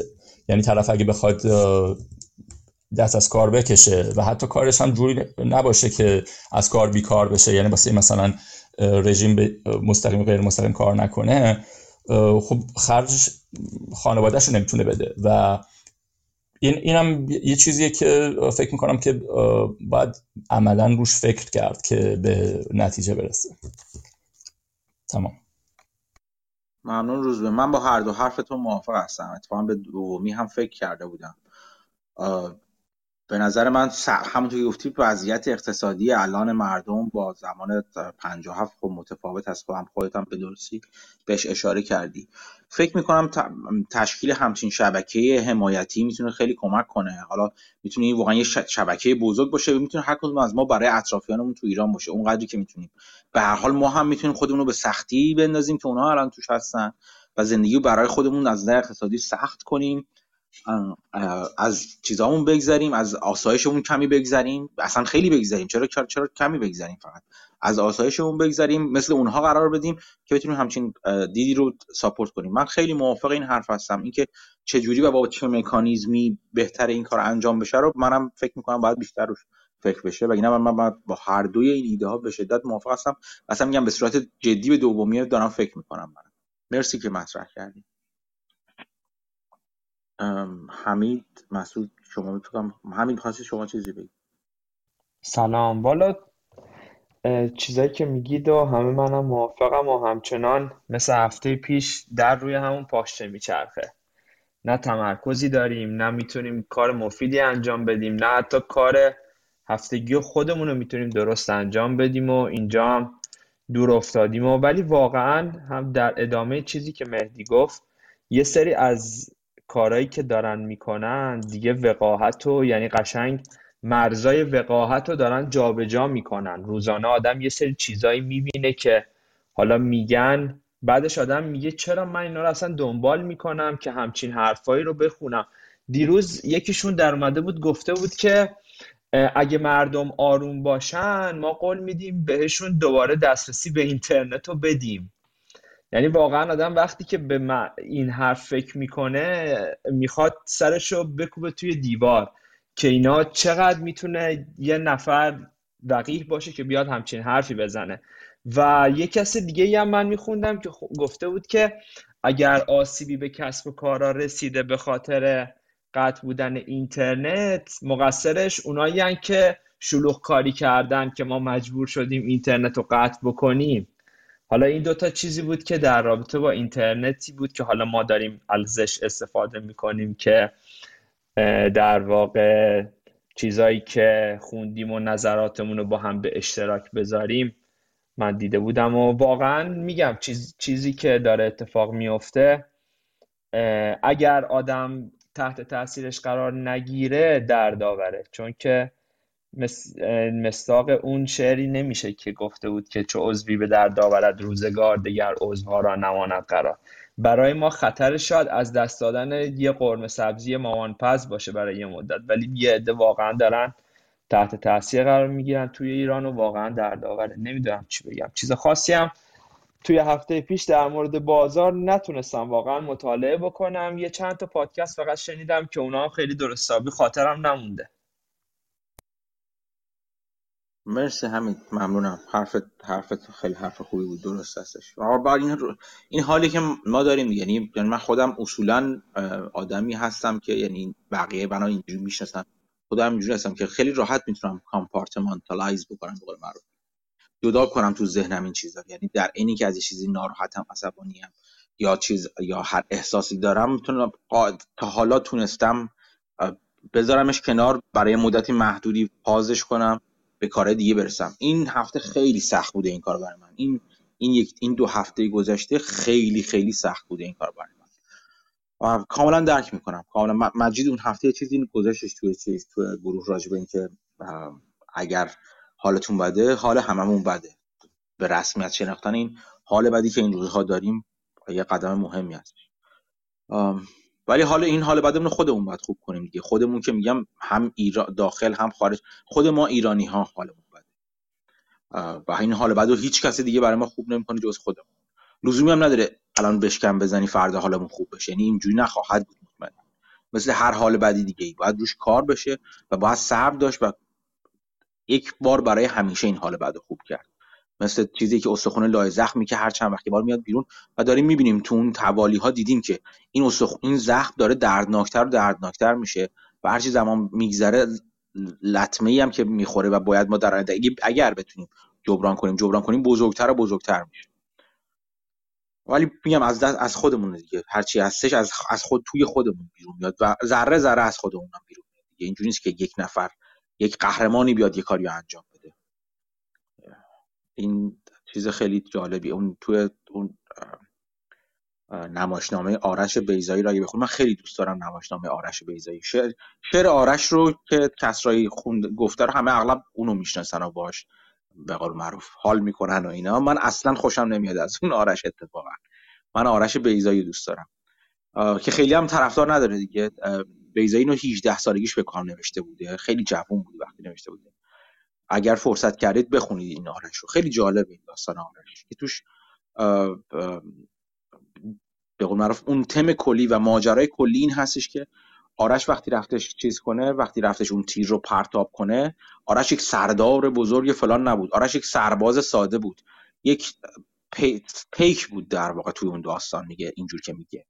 هیچ کس آرش که دیگه آرش یه داستانه دیگه. بنابراین هر جور برداشت میشه کرد. تخصص بیزایی هم نگاه کردن های متفاوت به روایت های متداول هستش دیگه. توش میگه که آره اون آرش پیکی بود که از طرف ایرانیان فرستاده شد برای تورانیان که حالا بگیم بیایم بگیم که ما چیز کنیم دیگه. چجوری باید ما صلح کنیم با هم مرزامون رو چیز کنیم مرز مثلا اون روی, روی انجام اون پرتاب کردن تیر رو مشخص کردن مرزها با هم توافق کنیم. و اون سرداران یا شاه تورانیان در واقع اینجوری ایرانیان رو مورد تحقیر قرار میده تو اون داستان.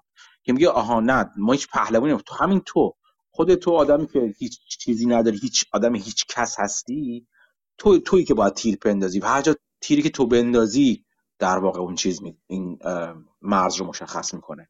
و بعد وقتی آرش برمیگرده اون حرف رو می‌زنه به بقیه مورد نفرت همه ایرانیا قرار می‌گیره. و فکر میگن که تو خیانت کردی چرا قبول کردی؟ هزار جور حرف بهش می‌زنن. و در طول راه مثلا وقتی راه میفته میره بالای کوه که اون تیر رو پرتاب کنه آدمای مختلف میان سر راهش و هی هر کس خلاصه حسابی بهش یه نشتری بهش می‌زنه دیگه. از جمله اون پهلوان اول ایرانیان مثلا اسمش که خلا خاطرم نیست. من این آرش همون موقع که خودم هم 18 سالم بود خوندمش. میاد بهش میگه که جلوش رو می‌گیره و میگه که اگر بری اینجا اگر حتی اگر بتونی این کار رو انجام بدی واقعا بتونی تیری بندازی و فلامش اینا اولا که تو آدم ریقوی هستی مثلا این کار نیستی. تیر انداز نیستی که. بعدم که اصلا از بری تو این کار رو انجام بدی. همیشه تا ابد کسی منت... همیشه ایرانیا منتظر آدمی هستن که بیاد نجاتشون بده. دنبال یک آرشی میگردن که خودش رو فدا کنه و بیاد نجاتشون نجات بده ایرانیا با یک از خود گذشتگی با یک عمل بزرگی بقیه رو نجات بده. و این می‌بینیم با این نفرینی هستش که انگار مدت های مدید به, به گرده ما ایرانیا واقعا بسته شده دیگه. همه منتظرن که کسی مردی از خیش برون آید و کاری بکنن به قول شاعر میگه. این این چیزی است که ما داریم می‌بینیم که بعد میگه که آرش وقتی میره اون بالا اون تیر رو پرت می‌کنه نه از عشق به ایران از عشق و فلان بلکه از نفرت و خشم و اون چیزی که درماندگی که تو اون وضعیت گیر کرده اون تیر رو پرتاب می‌کنه. جان خودش رو از بابت اون توی اون تیر می‌زنه حالا با اون قسمتش کاری ولی این اینی که هر کدوم از ما منتظر باشیم یکی دیگه یه رهبری بیاد یک آدمی بیاد این کارو بکنه. حامد اسماعیلی مگه از کجا اومد بیرون که این جمعیت رو الان به اینجا رسید که جمعیت رو نه اینکه بگیم فقط به حرف حامد اسماعیلی ولی این زمان شناسی این این اتفاق بزرگی که دیروز افتاد که هنوز به نظر اتفاقای بزرگتری باید بیفته و خواهد افتاد امیدوارم. از کجا اومد؟ از یک آدم معمولی اومد بیرون. از آدم معمولی که اراده غیر معمولی داشت دیگه. یعنی اراده حامد اسماعیلیون از اون موانعی که جلوش بود به واقعیت جلوش بود بزرگتر بود. هر کدوم از ما اگر ارادمون رو ارادم چیزی که دست خود ماست یعنی واقعا از از خارج به ما دست ما نمیاد که. واقعا چیزی که از توی ما بیرون میاد. هر کدوم از ما ارادمون رو بزرگتر از مشکلاتی که روبرون هست بکنیم اتفاقات بسیار بزرگی میفته ولی لازمه که هر کدوم از ما این کار رو بکنیم دیگه. و بازم بازم تاکید می‌کنم. این از فکر کردن از این چیزی که حالا روزبه گفت فکر کنیم ببین چه کارایی میشه کرد چه ایده میشه آوردش چجوری هم بقیه رو با خودمون همراه کنیم؟ چطوری نظر خواهی کنیم؟ چطوری دور به اون اندازه دایره تاثیرگذاری خودمون تاثیرگذار بشیم و بعد بتونیم دایره تاثیرگذاریمون رو بزرگتر کنیم؟ به این فکر کنید. به نظر من جا داره که وظیفه داریم که ما به این فکر کنیم.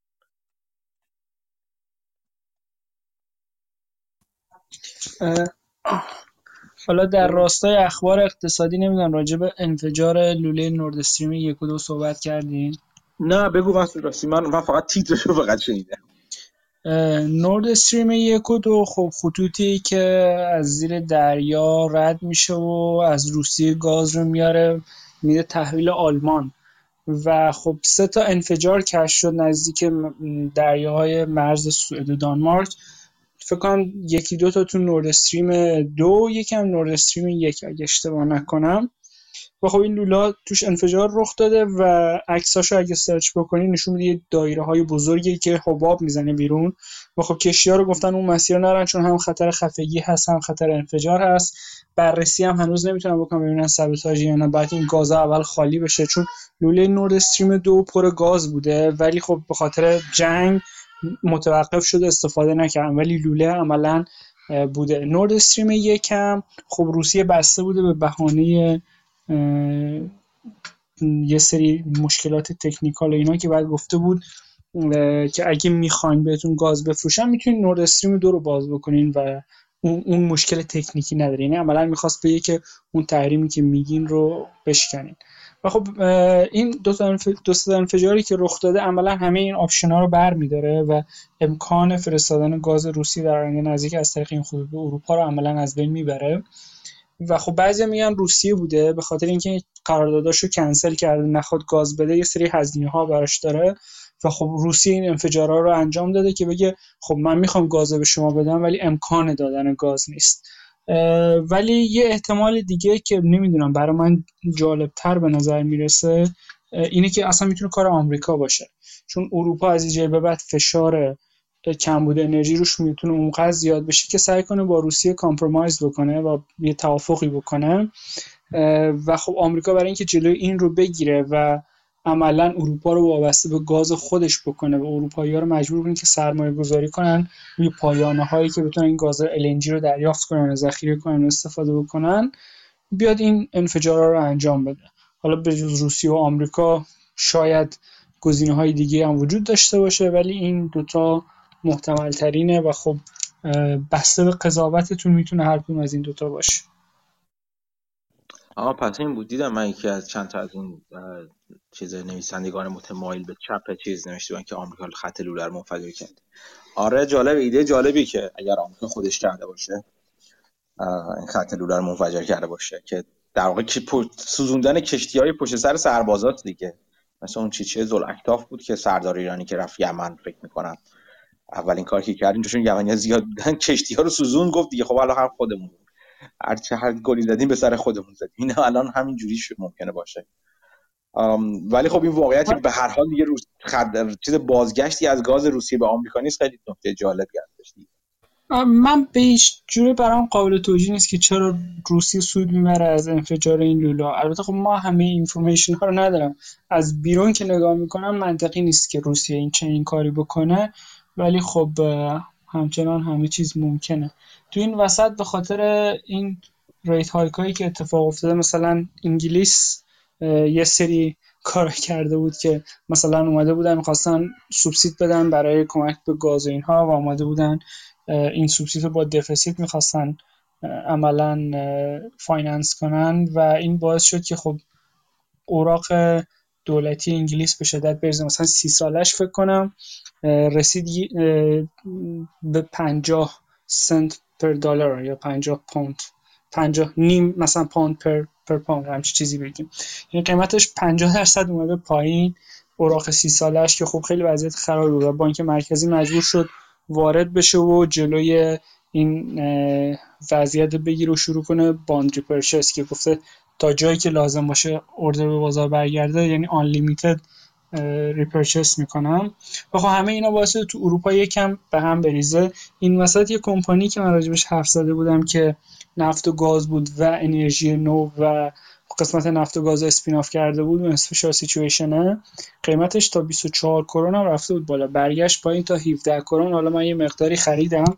فکر می‌کنم اروپا خبرهایی که می‌دیدم اینه که تا پنج برابر قیمت برق نسبت به الانی که هست ممکنه بالا بره. حداقل تو سوئد اینجوریه.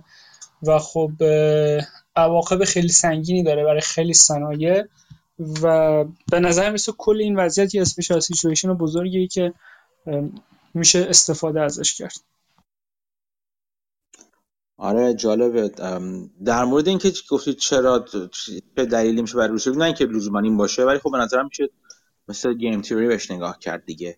فرض کن که حالا بذار بذار فرض اونوری که روسیه این کار نکرده باشه و آمریکا این کار کرده باشه. تبعاتش فکر کن چی ممکنه باشه؟ تبعاتش اینه که اروپا دیگه کامپرومایزی با روسیه نمی‌کنه چون دیگه اگه بخوادم دسترسی به گاز روسیه نداره پس از این ور اروپایی ها در جهتی که آمریکا می‌خواد موزگیری سیاسی خواهند کرد. و از یه طرف دیگه هم اینکه اروپایی مجبور میشن قراردادهای بلند مدتتر ببندن. برای تامین گازشون با آمریکایی‌ها و این نه تنها به نفع کمپانی های آمریکایی بلکه یه اهرام فشاری هم دوباره ایجاد می‌کنه برای آمریکا روی اروپا. یعنی اون اهرام فشار روسیه رو می‌گیره آمریکا تبدیل می‌کنه به اهرام فشار خودش و هر جوری نگاه بکنین قضیه برده برای آمریکا. نه منظور من اینجوری هستش. الان که آمریکا کتبا می‌کنه من من چون نزدم. خط رو بر چی بخوام بزنم؟ خب فرض اینه که میگی درسته تو. با فرض اینکه روسیه زده باشه خب و یا منفجر شده باشه و آمریکا مسئول شناخته نشه. اگر آمریکا مسئول شناخته بشه چه چیزی داره؟ چه تبعاتی داره؟ آمریکا اگه مسئول شناخته بشه خب مثل جمهوری اسلامی تکذیب می‌کنه و میگه کی زورش می‌رسه بیاد کاری علیه ایران بکنه. و خب من بعید می‌دونم بت... آخه مثلا اروپا نیتو مثلا می‌خواد علیه آمریکا وارد جنگ بشه یا وارد درگیری اقتصادی بشه و از اونور با روسیه درگیر از این با آمریکا درگیر بشه عملا مجبوره. یعنی اگه حتی برای اروپا واضح باشه که کار آمریکاست به نظر من صرفا چشم پوشی می‌کنه و میگه کار روسیه است. نه نه اینکه خوب بودن بودن بلکه خب یکی از تبعاتش میشه که جدا از اینکه این ماجرای چجوری ختم بشه این ماجرای فعلی اینکه اون چیز رابطه آمریکا و اروپا رو به شدت خدشه‌دار می‌کنه دیگه برای آینده. درسته؟ آردی خدشه‌دار شده. فرانسه دنبال اینه که ارتش اروپا مستقل از نیتو ایجاد بکنه و داره دنبال این میره. آلمان و کشورهای دیگه حاضر نمیشن قرارداد بلند مدت با گاز آمریکا ببندن. دنبال اینن که موقت مثلا به جایی که بلند مدت با آمریکا قرارداد موقت مثلا از چه می‌دونم قطر دارن سعی می‌کنن گاز وارد کنن و سعی دارن می‌کنن انرژی نو و سوخت هسته رو کشورهای مختلف اروپا accelerate بکنن که energy independent بشن. و خب همه اینها نشون میده که دارن سعی می‌کنن تا حدی خودشون رو از آمریکایی‌ها مستقل بکنن. من فکر نمی کنم اینکه آمریکا این کارو بکنه یا نکنه. خیلی تاثیر زیادی تو روند این استقلال اروپا از آمریکا داشته باشه. من بر در مقابل فکر می‌کنم که چرا؟ به نظر من تشدید می‌کنه اولا و تسریع هم می‌کنه همچین روندی رو. این این حرکت اروپا که از از نظر نظامی حالا تا با آمریکا چیز بشه از آمریکا مستقل بشه یه و از هر سورس دیگه مستقل بشه اگر می‌خوان به, به اون چیز اروپایی به اون اتحادیه اروپایی و مثلا چیزش پایبند بشن لازم هست و نیازمندش هستن. همونطور که از, از هر منبع دیگه باید نه اینکه مستقل بشن بلکه متنوع سازی کنند منابع ورودی خودشون چه منابع انرژی چه منابع نظامی چه چیزهای مختلف. این خب این چیز جداگانه ای هستش. ولی من از اون نظر من این هستش. یعنی چیزی که من من, من هیچی نخوندم راجع به این چیزی که تو گفتی و هیچ بررسی نکردم. ولی فکر می‌کنم که اگر ضرر اینجوری بگم. ضرر انفجار خط لوله توسط توسط روسیه و انداختن گردنش برای آمریکا اگر بتونه این کار رو انجام بده شواهد رو اونوری نشون بده یا حداقل این شک رو ایجاد کنه یا هر چیزی شبیه این سودش برای روسیه خیلی بیشتره تا ضررش. یعنی روسیه با از دست دادن این خط لوله چیزی از دست نداده اینجا. عملا. خودش رو از بند یه سری چیزا خلاص کرده از بند یه سری تعهدات قراردادی اینا خلاص کرده تا حدی. ولی خب ضرر اونورش اونورش آپسایدش چیزه. یعنی می‌خوام بگم آپسایدش خیلی بیشتر هست تا داونسایدش برای آمریکا نه برعکسه. همچین چیزی برای آمریکا آپساید خیلی زیادی نداره. مگه اینکه واقعا آمریکا فکر کنه که مثلا الان واقعا کشورهای اروپایی در طول در طول زمستون هیچ جوری نمیشه رازیشون نگه داشت که از گاز روسیه مستقل باشن و از نفت روسیه مستقل باشن و حتما شل می‌کنن اینا.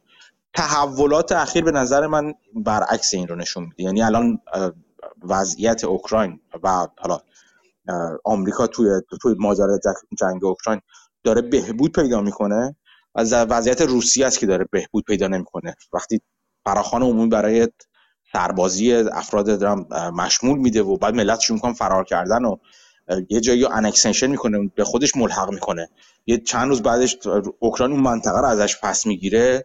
اینو به نظر من نشون میده که روسیه است که دانساید بزرگتری داره تا آمریکا. آمریکا به چندان به ضررش پیش نمیده یعنی اگه بتونه اروپا رو از این زمستون بگذرونه که به نظر من حتما می‌تونه بگذرونه. سخت خیلی سخت ولی می‌تونن می‌تونن بگذرونن.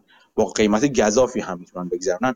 می‌تونن می و اهرم های فشار مختلف و اهرم های کمک مختلف داره که این دردی که اروپا مجبور بشه خودش تحمیل کنه رو بتونه تحمیل کنه و رد کنه ببردش من برعکسش رو یعنی فکر می‌کنم. فکر می‌کنم انفجار خط لوله یک جور option خریدن برای روسیه بوده که بالا downside خیلی کمتری داره ولی upside بالایی می‌تونه داشته باشه. ضرری براش نداره عملا به نظر ولی برای آمریکا چرا؟ با این صحبتون که روسیه تو اوکراین الان دچار مشکل شده و مجبور شده فراخوان عمومی بده و همه اینها موافقم. با ادامهش موافق نیستم. روسیه الان تو شرایط سختیه و دنبال short term benefit ه یکی از واضح ترین short term benefit ها compromise ی که می‌تونه ایجاد بشه در اثر فشاری که به اروپا میاد برای انرژی. یعنی اروپا مثلا مجبور بکنه اوکراینی که همین مرزایی که روسیه annex کرده حالا کم و بیش رو بپذیره و جنگ رو تموم بکنه یا یه آتش بسی هر چیزی اعلام بکنه روسیه در قبالش گاز بده به اروپا. با انفجار این لوله ها حالا من نمی‌دونم چقدر طول می‌کشه تعمیرش ولی اگه بیشتر طول بکشه با انفجار این لوله ها عملا روسیه این optionality رو از دست داده. یعنی روسیه یه short benefit می‌تونست داشته باشه در اثر زیر فشار بودن شدید اروپا. که این رو عملا روسیه الان از دست داده. این شورت ضرر روسیه است که یه option ی که به نظر می‌رسه option ی که واقعا بهش محتاجه این رو از دست داده. بلند مدت روسیه چی به دست میاره؟ شما میگین که ممکن اروپا رو و آمریکا رو بینشون تفرقه ایجاد بکنه. ممکنه ممکنه هم نه. این خیلی طولانی مدت مشخص میشه. بعید می‌دونم یکی دو سال حتی مشخص بشه کار آمریکا بوده. شورترم اتفاقی بیفته و به نظر من پوتین دنبال شورترم وینه چون الان شورترم فشار زیادی روشه. ولی خب در نهایت همینجور که شما میگین همه اینا پراببلیستیکه با اطلاعات محدودی که ما داریم و خب معلوم نیست دقیقا داستان چی آره من یه چیزی اضافه کنم. بگو بگو بگو, بگو. اگر در مورد این مس... این قضیه می‌خواید بیشتر بدونید ما لیفول یه صحبتی با دومبرگ کرده بود که فکر می‌کنم دیروز یا روز گذاشت پادکستشو خیلی جالب می‌گفت دومبرگ می‌گفت که الان در حال حاضر وضعیت اینه که فقط کسی که این کار کرده می‌دونه که اون کرده و کسایی که نکردن می‌دونن که اونا نکردن. البته یک چیز خیلی جالبی که می‌گفت می‌گفت یه سری زمزمه هایی توی امریکا داره میشه که انفجار فریپورت فریپورت کار حمله سایبری روسا بوده و امریکایی‌ها اینو فهمیدن اما در واقع نگفتن چون می‌خواستن تلافی بکنن و این یه جورایی تلافی امریکایی‌ها می‌تونه باشه روی اون اتفاقی که روسا با حمله سایبریشون توی فریپورت انجام داده بودن. اما چیزی که من شخصا فکر می‌کنم اینه که با این کاری که پریروز کرد پوتین با annexation این چهار تا منطقه عملا درا رو همه بسته. چون تجربه نشون داده که دیگه چیزی به اسم دی انکسیشن وجود نخواهد داشت و روسیه به این راحتی ها از این مناطق بیرون نخواهد رفت و توی میان مدت راه ها رو برای مسامحه با اروپا عملا بسته چون که اروپا و امریکا خیلی واضح گفتن ما اینا رو به رسمیت نخواهیم شناخت اما عملا هم کاری به خاطر همین این دوتا pipeline عملا دیگه نمی‌تونستن کاربردی داشته باشن. به خاطر همین شاید بشه گفت صرفا روسیه می‌خواسته هم اینکه بتونه از اون در واقع چیزی که در واقع توی قراردادها بوده استفاده بکنه که بگه من می‌خوام بهتون گاز بدم ولی نمیشه همین چیزی که مسعود گفت. اما در شرایطی که دو طرف توی جنگن با هم دیگه بازم این که من می‌خوام به تو گاز بدم نمیشه یا من تو رو جریمه می‌کنم خیلی معنی پیدا نمی‌کنه چون عملا توی جنگن. و اینکه می‌خواد فشار رو به اروپا بیشتر بکنه که به اروپایی بگه نه تنها یه زمستان سخت بلکه چندین زمستان سخت پیش روتونه چون که دیگه عملا خبری از گاز روسیه نیست. یعنی حتی اگه فردا هم ترین آدم با اروپایی توی روسیه بیاد سر کار و پوتین کنار بره بازم حداقل تا دو سه سال نمی‌تونن گازی از روسیه بخرن. یه پادکست جالب دیگه ای هم که بود در مورد همین مسئله آدلات صحبت, کرد، صحبت کرده بودن. یعنی یه در واقع گفتگویی بود توی پادکست آدلات با یه اگه اشتباه نکنم کارشناس انرژی ایتالیایی بود. اونم خیلی جالب بود در مورد اینکه اروپا چه کارهایی می‌تونه انجام بده که این زمستون رو بتونه در واقع با ذخیره گازی که داره و اینا سر بکنه. اونم این دوتا پادکست ها در مورد این مسئله جالب بود. ممنونم همین آره نکته جالبیه. ماجرا فریپورت اصلا الان خاطرم نبود دقیقا به ذهن من. دوباره به یادم آوردی. آره موقعیت موقعیت جالب ولی بازم میگم اینکه آیا واقعا دو سه سال طول می‌کشه تا خط لوله تنظیم بشه؟ فرض کن همین الان می‌خوان تحقیق کنن چیزی که دومبرگ می‌گفت می‌گفت که حتی اگر فردا در واقع pro American ترین آدم روسیه هم سر کار بیاد اینا حداقل تا دو سه سال نمی‌تونن گازی از روسیه بخرن. البته یه چیز جالب دیگه ای هم که بود کلا تحرکات توی حوزه انرژی توی منطقه زیاد شده.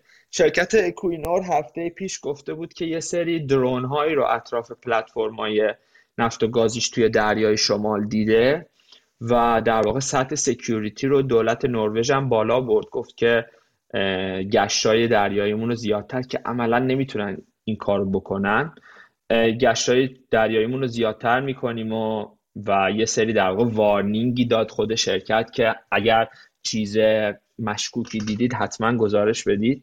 پری روزم شرکت توتال گفت که باز ما درون دیدیم اطراف پلتفرممون توی دریای شمال. و جالب اینه که پلتفرمی که توتال میگه که ما درون دیدیم اطرافش و اعلام شده 200 کیلومتر داخل دریاست. و عملا فقط یه ارتش می‌تونه این کار رو بکنه که بیاد در واقع بخواد حالا یا مانیتور بکنه یا جاسوسی بکنه و کلا این بحث انرژی سکیوریتی بحث خیلی جالبی شده و تحرکات زیاده به نظر منم. شاید اگر این داستان درونا اول مشخص بشه که کی بوده چون امریکایی که خیلی راحت پرواز می‌کنن توی اروپا نیازی نیست بخوان اسپای بکنن. ولی اگر این قضیه درونا معلوم بشه که کی پشت قضیه بوده شاید یه سرنخهایی برای قضیه نورد استریم هم بده.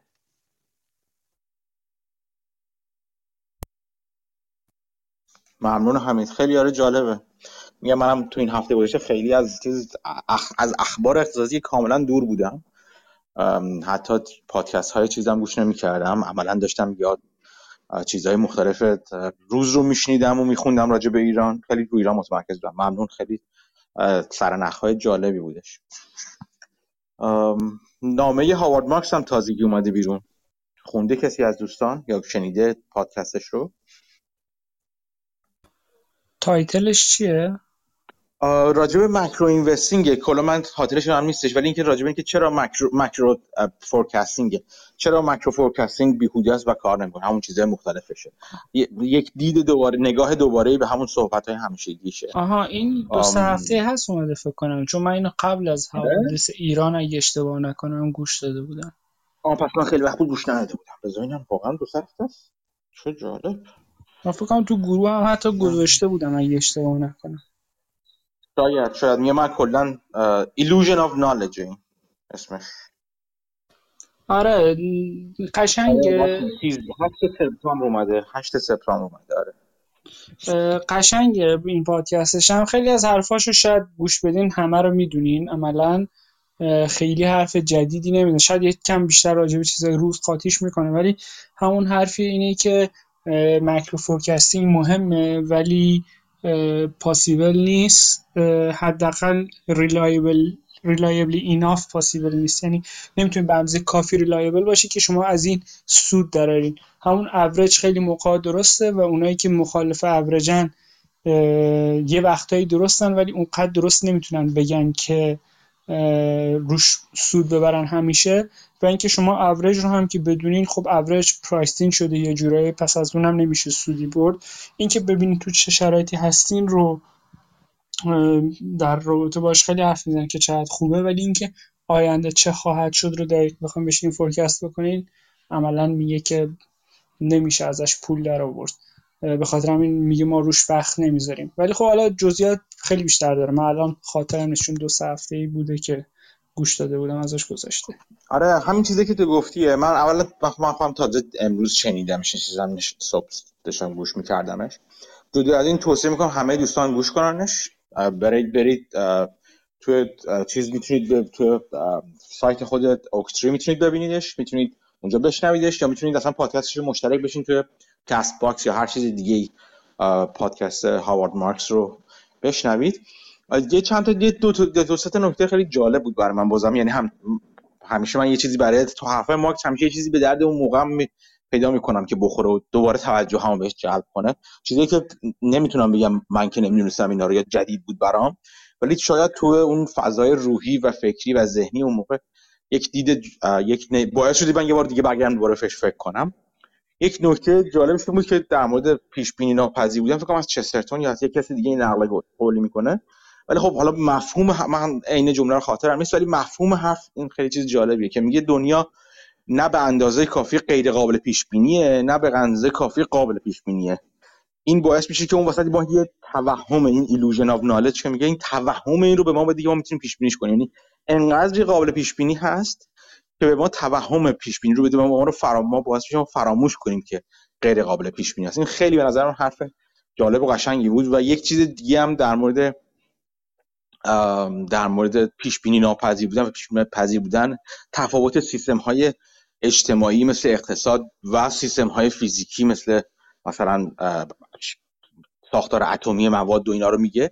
خیلی جالبه که فکر می‌کنم از فاینمن نقل قول می‌کنه که میگفتش که میگه که توش به باز به نقل من به مضمون میگه چقدر سخت می‌شد چقدر وحشتناک می‌شد. اگر الکترون ها احساس داشتن.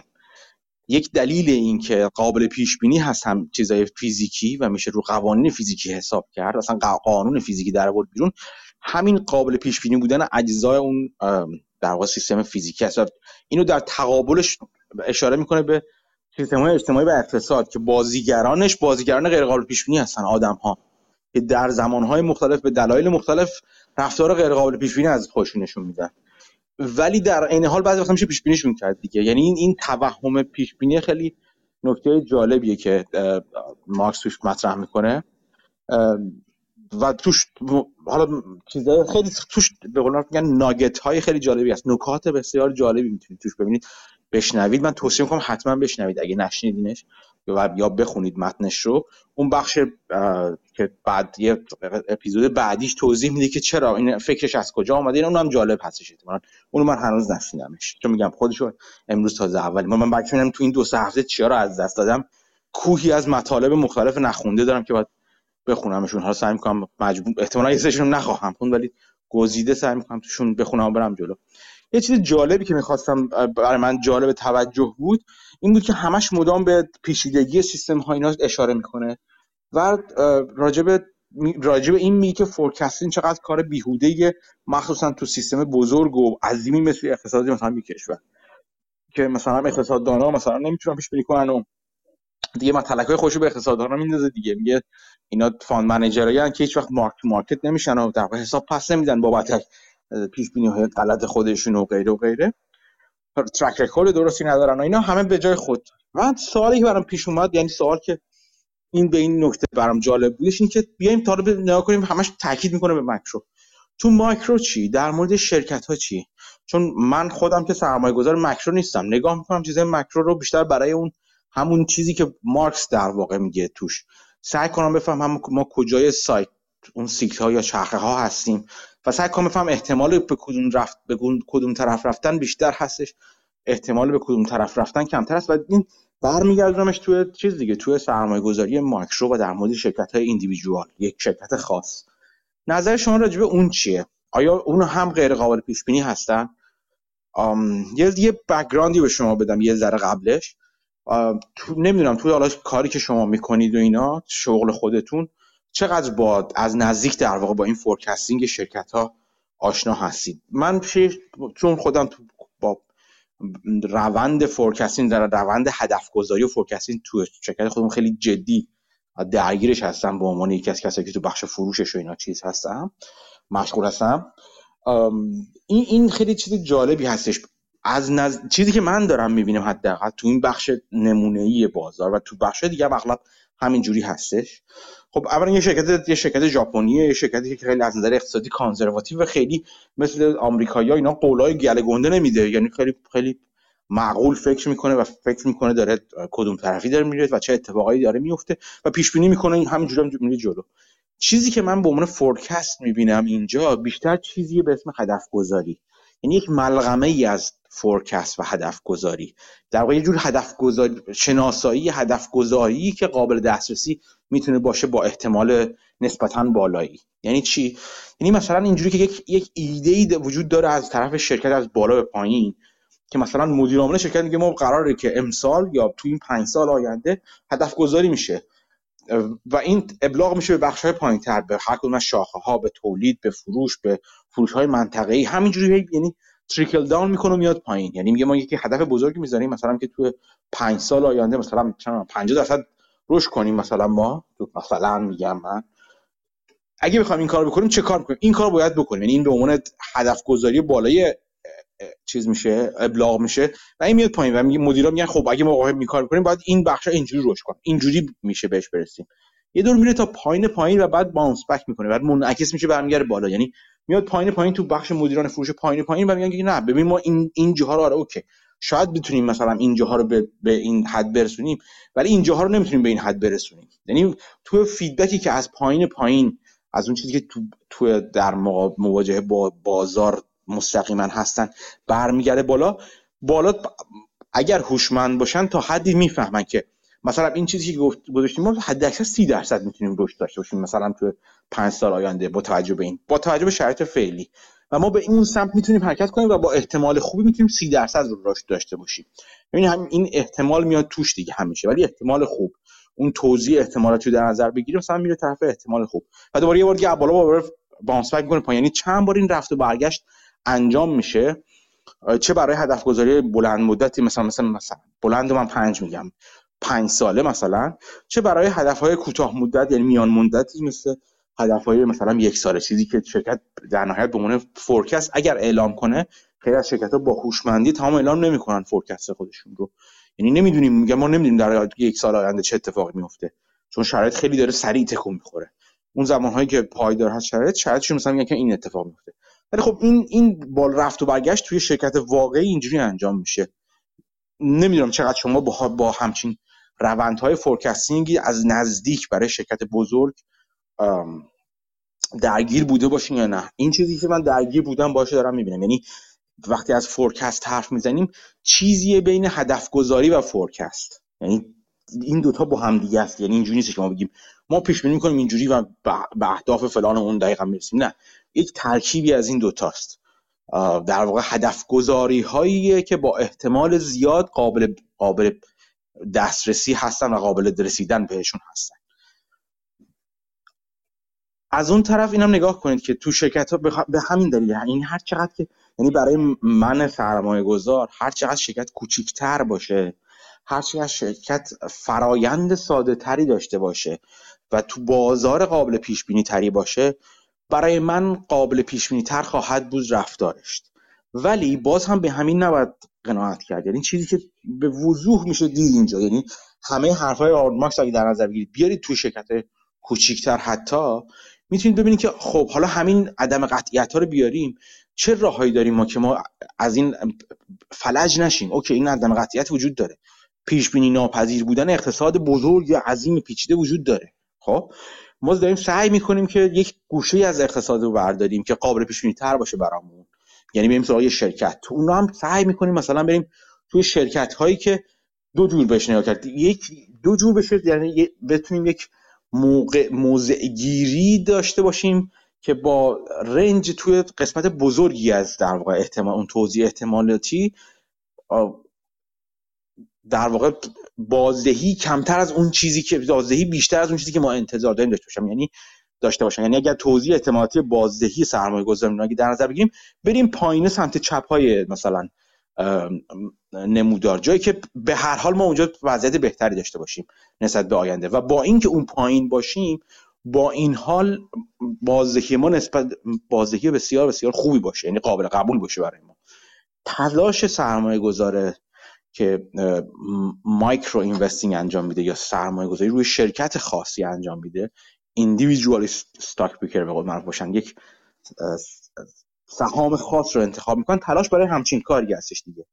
یعنی margin of safety رو اینجوری میاریم میگیم در یک دنیای غیر قابل پیش بینی و اصلا دنیایی که امکان نداره قابل پیش بینی باشه ما سعی می‌کنیم آنچنان آنچنان شرط بندی بکنیم که در هر صورت احتمالش بسیار زیاد باشه. اون احتمالش هم احتمالش بسیار زیاد باشه یا احتمال ضرب در اون expected value در احتمال ضرب در در اون expected value اون رو بالای بالا ببریم. یعنی فقط آپساید دانسایدش نیستش بلکه اون احتمال آپساید و احتمال دانساید هم هستش در واقع. این این خیلی خیلی چیز جالب بود برای من. و برای خود من جالب بود که شما چجوری فکر می‌کنید؟ مثلا مسعود من مشتاقم بدونم که وقتی تو فکر می‌کنی این عدم پیش بینی ناپذیر بودن تو چجوری نگاه می‌کنی بهش؟ آیا متزلزلت نمی‌کنه در سرمایه گذاری و کجاها نگاه می‌کنی که بتونه تو رو از فلج شدن در برابر این غیر قابل پیش بودن در بیاره؟ خب یه بخشش که دایورسیفیکیشنه ولی حالا نه در ابعاد مثلا 50 60 سهام در ابعاد مثلا بین زیر 15 تا سهام بالای 5 تا سهام مثلا تو این range ا خب این یه جور protection عملا. یه بخش دیگه downside. گرین بلت همیشه میگه downside رو شما protect بکنین upside will take care of itself یعنی شما اون عدم قطعیت رو بدین به upside. مثلا سهامی که فرض بکنین cash flow ش positive و می‌بینین مثلا به اندازه net cash ش داره معامله میشه. خب میگه این downside من احتمالاً protected upside ش اینه که یا تو همین range ا قیمتش میمونه یا اینکه اوضاع خیلی عوض میشه و خیلی بهتر میشه. یعنی اون بخش uncertainty میفته روی upside داستان به جایی که رو downside باشه. و خب اینجوری میشه. به قول هاوارد مارکس احتمالات رو یکم tilt بکنیم به سمت خودتون. یه, روش نگاه کردن بهش اینجوریه دیگه. آره خود اتفاقا به خود هاوارد مارکس فکر می‌کنم و به نوع سرمایه گذاری که خودش می‌کنه این که میره توی شرکت distressed bond می‌خره. دقیقا همینو نشون میده دیگه. یعنی هاوارد مارکس یک جور دیگه داره اون روش گرین بلت حرف گرین بلت رو اجرا می‌کنه. میره جای چیزی می‌خره که downside ش تا حد زیادی محدوده ولی upside داره حتما. یعنی اینجوری نیست که شما توی شرکت با با رتبه اعتباری بالا اگر برید bond بخرید شما هم downside تون محدوده هم upside تون محدوده. به شدت محدوده.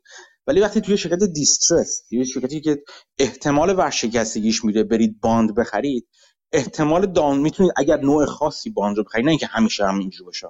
یعنی شو اگر گزیده انتخاب کنید شرکتی رو انتخاب کنید که و اون bond ی رو از اون شرکت یا اون اوراق قرضه ای از اون شرکت انتخاب کنید. حالا ممکن اوراق قرضه نباشه هر جور security دیگه باشه هر جور اوراق بهادار دیگه ای باشه. از اون شرکت بخرید که شما رو در همین موقعیت قرار بده. داونساید محدود آپساید بزرگ یا نامحدود حتی چه بهتر. به خاطر همینه که تو این شرکت ها شرکت استرس وقتی میره اوراق قرضه می‌خره دقیقا این اوراق قرضه تو این شرکت همین خاصیت دارن دیگه. دانساید محدود می‌تونن داشته باشن اگر درست انتخاب بشن. یعنی اگر به هر طریق اینجوری باشه که اون شرکت ارزش خودش رو صفر نمی‌کنه و یک جای یک جایی در واقع محدود می‌کنه ارزش اون اوراق. چون بالاخره یه چیزی به دست اون سرمایه گذاره یا صاحب اون اوراق می‌رسه. یا تبدیل میشن به اکویتی تبدیل میشن پریفرد اکویتی تبدیل میشن. که ترجیحاً اینجوری که مثال ها نشون میده توی سرمایه گذاری هارد مارکت اغلب اینجوری که ترجیح میده اکویتی بگیرن که پریفرد اکویتی بشن. یعنی یک چیزی یک موجودی ما بین اوراق و سهام باشه که بهشون با دیویدند بده. یعنی این پوله رو شروع کنه برگردوندن. یعنی همه چیزا توی خودش جمع می‌کنه. اینجور سبک سرمایه گذاری هاوارد مارکس. و از اون طرف آپسایدش هم چیز باشه آپسایدش هم زیاده شو کانورتیبل هم باشه. یعنی خیلی وقتها اگر استرس اوراق بیرون بیاره یعنی شرکت شرکت اوکتری سرمایه گذار در اوراق شرکتی باشه که بعدا تبدیل به پریفرد شیر بشن پریفرد شیر کانورتیبل می‌گیره یا حتی اوراق کانورتیبل می‌گیره که بتونه تبدیلش کنه به سهام. اگر به هر طریق این اتفاق افتاد که بتونن از اون مخمسه که توش افتادن بیرون بیاد upside ش بی‌نهایت باشه. یعنی تبدیل میشه به equity. یهو میپره جلوی مهمونی میگه من قهرمان این مهمونی هستم. این این اون چیزی هست که تو این فیلم تو این فیلم چیز من همیشه هاوارد مارکس که می‌بینم یا این convertible چیزا می‌بینم یاد این فیلم ثور رگناروک میافتم اونجایی که اون چیزه لوکیه وقتی میومد میادش تو چیز سوار اون سفینه فضایی میاد مردمش نجات بده. همچین داد می‌زنه your savior is here. نجات بخش شما منجی شما اومده اینجا. این همون احساسی که به نظر من زیرک های مثل هاوارد مارکس سعی می‌کنن داشته باشن. یعنی دوست دارن خودشون تو این موقعیت قرار بدن. از طرفی بیاد چیزش خودشو محدود کنه دانساید خودش رو ولی آپسایدش نامحدود باشه. یعنی بتونه تبدیل بشه قهرمان ملی اون شرکت اصلا تبدیل بشه. این این خیلی خیلی نکته جالبیه. این چیزی هستش که من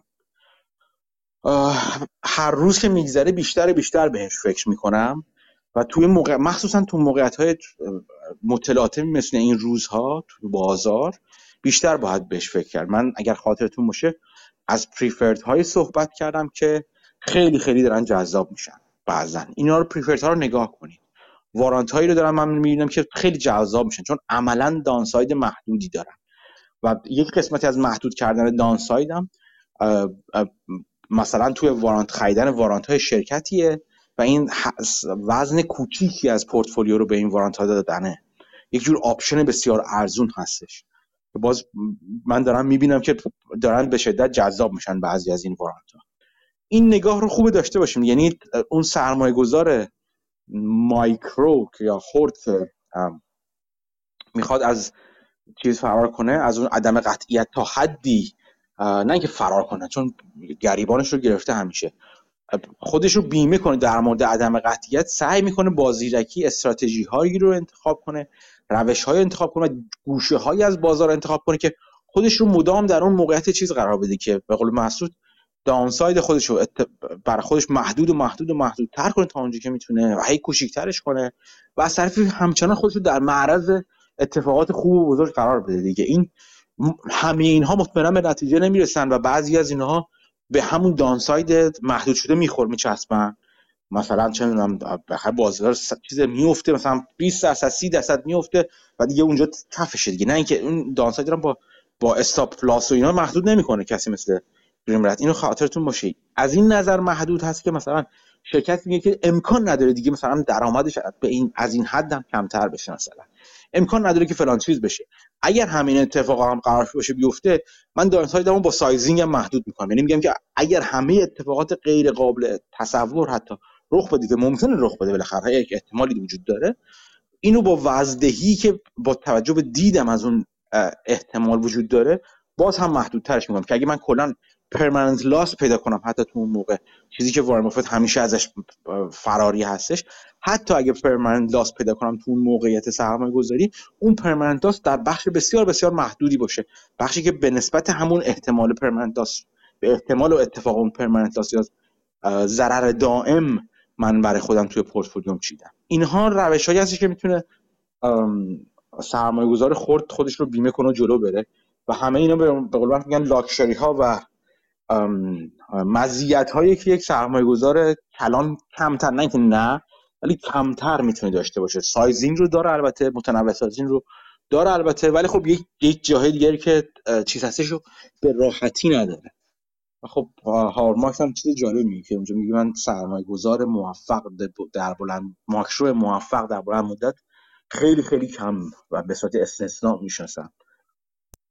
من تا حالا ندیدم که خیلی دفاع کنه از در مقابل بگه که چرا پس سرمایه گذار خورد. می‌تونه این کار انجام بده تو سرمایه گذاری در مقابل سرمایه گذاری کلان. ولی این چیزی که به نظر من رسید وقتی داشتم گوش می‌کردم صحبتاش رو.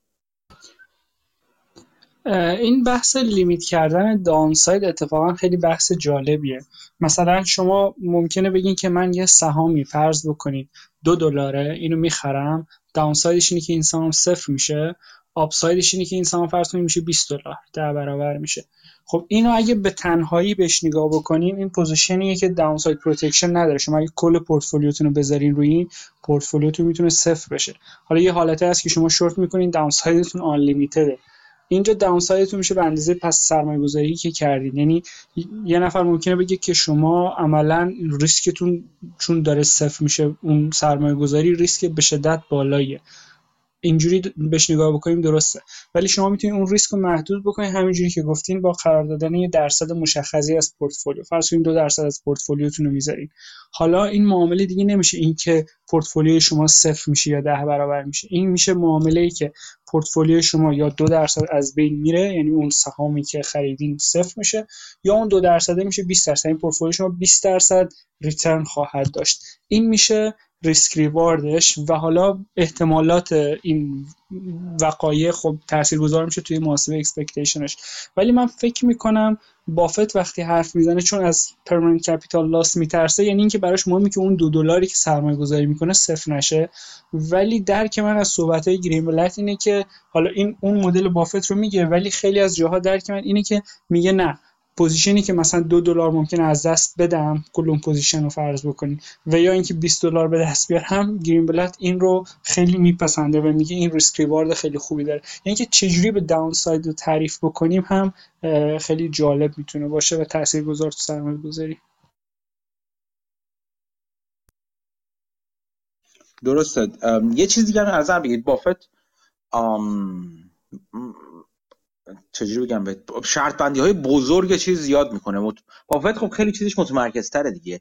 عملا نگاه کنید پورتفولیوش پورتفولیو سهامش از زمان دوران خیلی قبل پیش خیلی متمرکز تر بود. گرینبلد کمتر اینجوریه دیگه. گرینبلد خیلی راه من نگاه می‌کنم خود چیز هم اینجوری بودش. گراهام هم اینجوری بود که انتهای اون فصل 20 که خوندیم فصل 20 اینتلیجنت اینوستر که با هم دیگه خوندیمش اگر خاطرتون باشه اصلا راجب سبدی از وارانت ها اونجا هم گرین بلد چیز بنجامین گرام صحبت می‌کنه.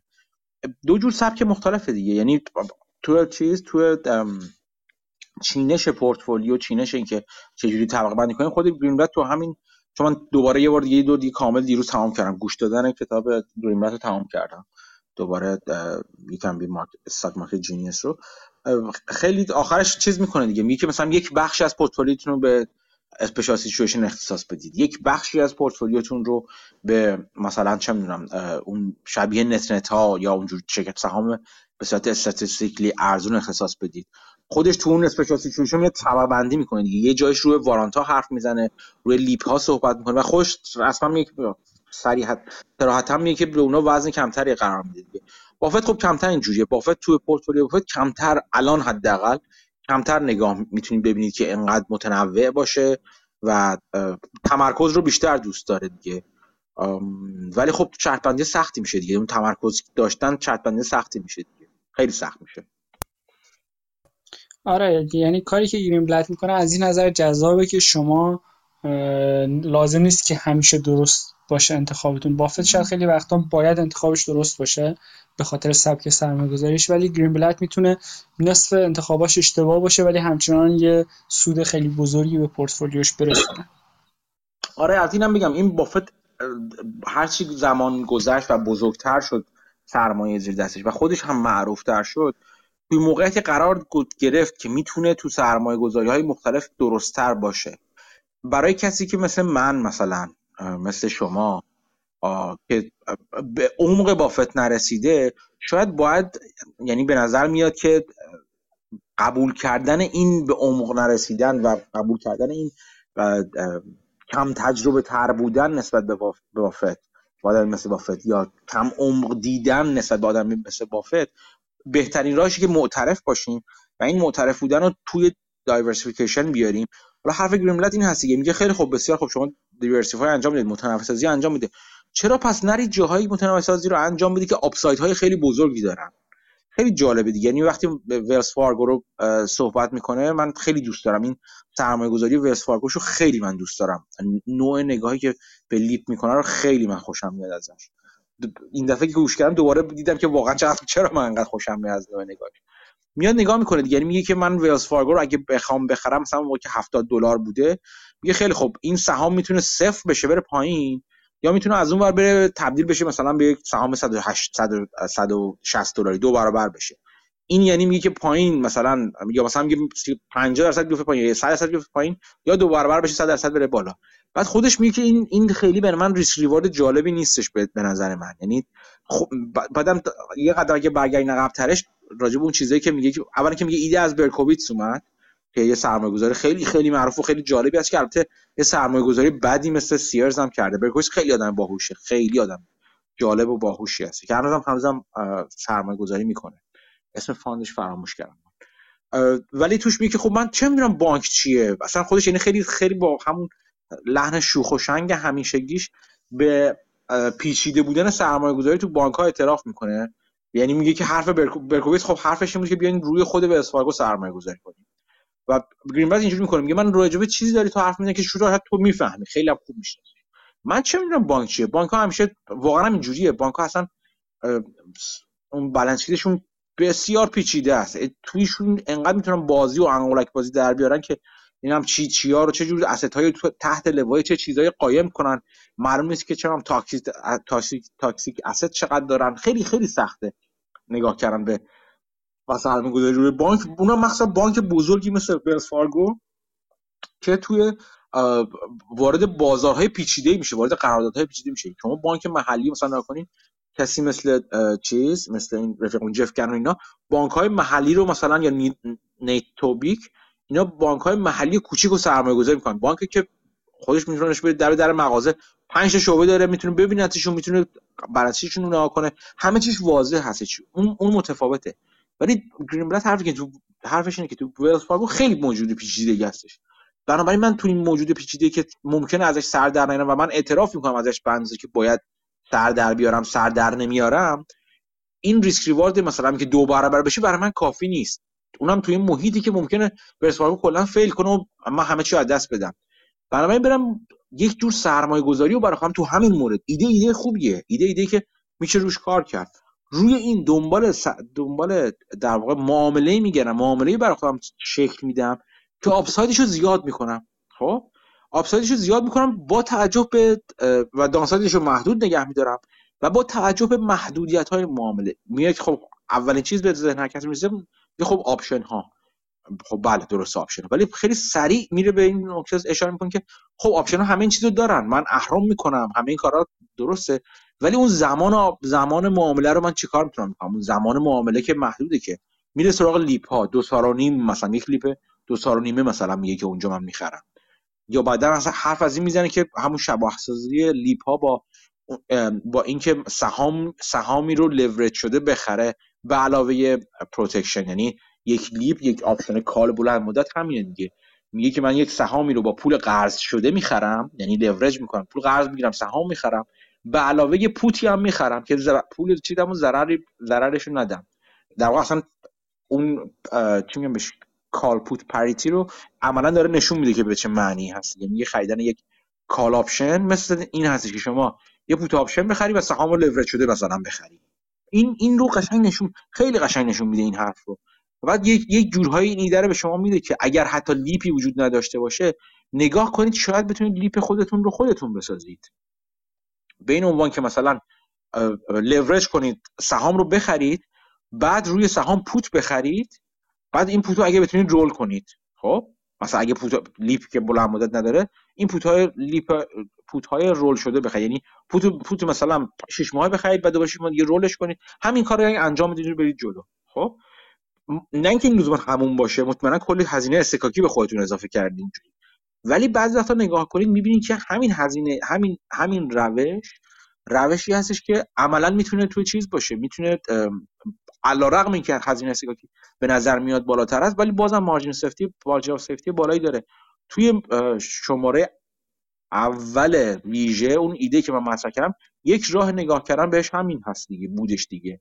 خب این اتفاقات زیادی میفته من, من یک راه این بود که LEAP بخریم. LEAP هایی که وجود نداشتن. در طرف مقابل میشه position leverage شده بست روش. به علاوه protection put protection مثلا گرفت روش. این این چیزهایی هستش که خیلی جالب میشه بهش نگاه کرد. یعنی نگاه کردن به ابزار چیزی که من توی یکی دو سال اخیر بیشتر بهش آگاه شدم. اینکه شما یک موقع سرمایه گذاری نگاه می‌کنید قدم بعدی باشه که خیلی خوب. من چه با چه ابزاری این کار انجام میدم چه موقع چه جوری این تحلیل خودم رو بیان کنم؟ این نکته مهمی هستش که خیلی قشنگ و توش توضیح میده. حالا در همین راستا میشه به سهامایی هم نگاه کرد که بازار انتظار داره bankrupt بشن و خب خیلی قیمتشون ریخته و خب این risk reward ش دوباره شبیه یه جورای option میشه. یا این اتفاق بده که already priced in شده میفته و قیمت صفر میشه یا اینکه این اتفاق نمیفته و کمپانی برمیگرده در بلند مدت به جایی که بوده. مثلا مثالش الان همین Loyalty Ventures که راجبش حرف زدیم. از موقعی که راجبش حرف زدیم تا الان قیمتش نصف شده. بیشتر از ریزش هم روزهای اخیر بوده. خبرهایی اومده که یه آدمایی استخدام کردن که تخصصشون restructuring و این هاست یعنی ممکنه اینا بخوان بدهیشون رو restructure بکنن. و خب این یعنی اینکه یا dilute ممکنه بکنن یا wipe out بکنن. یه voluntary مثلا bankruptcy باشه یا هر چیزی شاید هم هیچ از اینا نباشه. شاید این آدمایی که استخدام کردن اینا صرفا زمزمه ای باشه و اصلا همون توافقی که کردن که credit شون یکم چیز covenant اشون رو عوض کردن شاید اصلا به خاطر همون بوده. و گذشته خود کمپانی هم توی چند روز هیچ پرس ریلیسی نداده که بیاد توضیحی بده. و خب این به نظر می‌رسه اسپیشال سیچویشن اگه شما واقعا فکر می‌کنین که اوضاع خیلی خرابه که هیچی ولی اگه فکر کنید که اوضاع خراب نیست و کمپانی برمیگرد کمپانی یه ماه پیش دو ماه پیش قیمتش 10 دلار بوده 6 ماه پیش قیمتش 20 دلار بوده یک سال پیش قیمتش 30 دلار بوده و الان قیمتش تقریبا یه دلاره.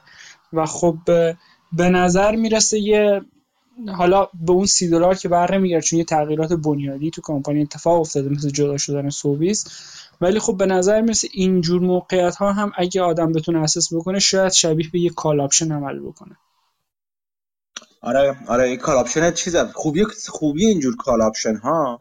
خب اون اینکه call option ش کنی با اون sizing دیگه چجوری خودتو محدود کنی؟ و خوبی اینجور call option ها اتفاقا به مثلا اگه بشه اسمش گذاشت stub equity که دوباره هم Greenblatt حرف می‌زنه هم اون Mihaljevic تو اون کتاب Manual of Ideas ازش حرف می‌زنه.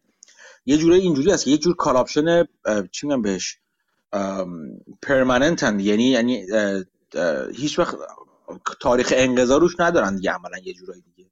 از این نظر هم جذاب هستن. خود Greenblatt میگه که stub equity ها برای من جذابتر از LEAP ا حتی هستن. به خاطر اینکه عملا یک چیز شرط بندی lever شده اهرم شده روی equity روی سهام شرکت هست چون یه بدهی بزرگی داره. ولی از طرف دیگه نامحدود یعنی مثل call option expire نمیشه یکی دو سال هم حتی یعنی اگه شما می‌تونید نگاه بلند مدت تر داشته باشین و نگران expiration هم نباشید تو مثلا یه سال آینده یا دو سال آینده. اینم اینم جالب میشه و تو همین بازم میگم sizing بسیار بسیار مهم میشه دیگه. اینکه چجوری شرط بندی می‌کنید. یه یه باز یه سیستم چجوری بشه یک الگوی ذهنی دیگه یا mental model دیگه من اگه بخوام به شما بدم دقیقا همین چیزایی که شرکت هایی که داره مسعود داره میگه. حالا یک قسمت بزرگی از نگرانی ها بابت اون covenant هایی که راجبش اتفاقا اون موقع که مسعود ایده رو مطرح کرد صحبت کردیم بعد مسعود یه update ی راجب covenant ها دادش راجب الزامات در مورد بدهی دارن شرکت داد. زمان هایی که زمان هایی که شرکتی در معرض بودن یا نبودن قرار می‌گیره اینجوری که ممکنه کاورنتاش اثر کنن. یا یک اتفاق اینجوری هستش.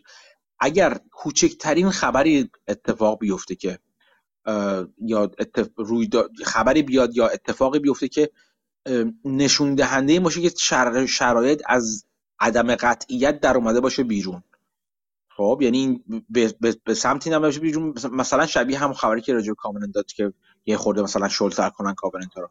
یعنی که الان این خبر بیاد بیرون که مثلا چه می‌دونم یه مثلا مثلا یه, یه کسی فکر کنه که الان مثلا می‌تونه یه سری چیز تزریق کنه سرمایه تزریق کنه بابت این و بیاد مثلا چه می‌دونم یه پله بالاتر از اکویتی هولدر ها بشینه مثلا به عنوان مثلا پریفرد شیر یا یه چیزی بالاتر از اکویتی هولدرها بشینه و موقعیت چیز رو تضمین کنه موقعیت اون bondholder ها رو تضمین کنه loan holder ها رو تضمین کنه.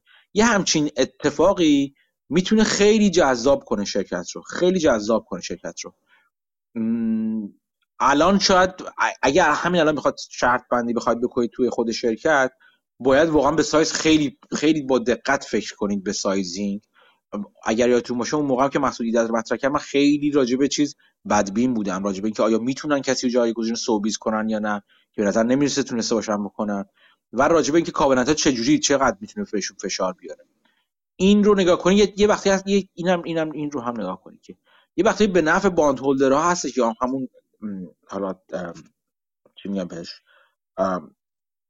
اون کردیتور هستش که چیز نکنن که اصلا ببینن که شرکت واقعا به جز به جز اون چیزش به جز اون دارایی به قول معروف معنویش چیز خاصی نداره که بخوام بفروشن یعنی بهتره که یک جورهایی با یکی به توافق برسن که شرکت زنده بمونه. وگرنه شرکت مردش چیزی به اینها نخواهد رسید.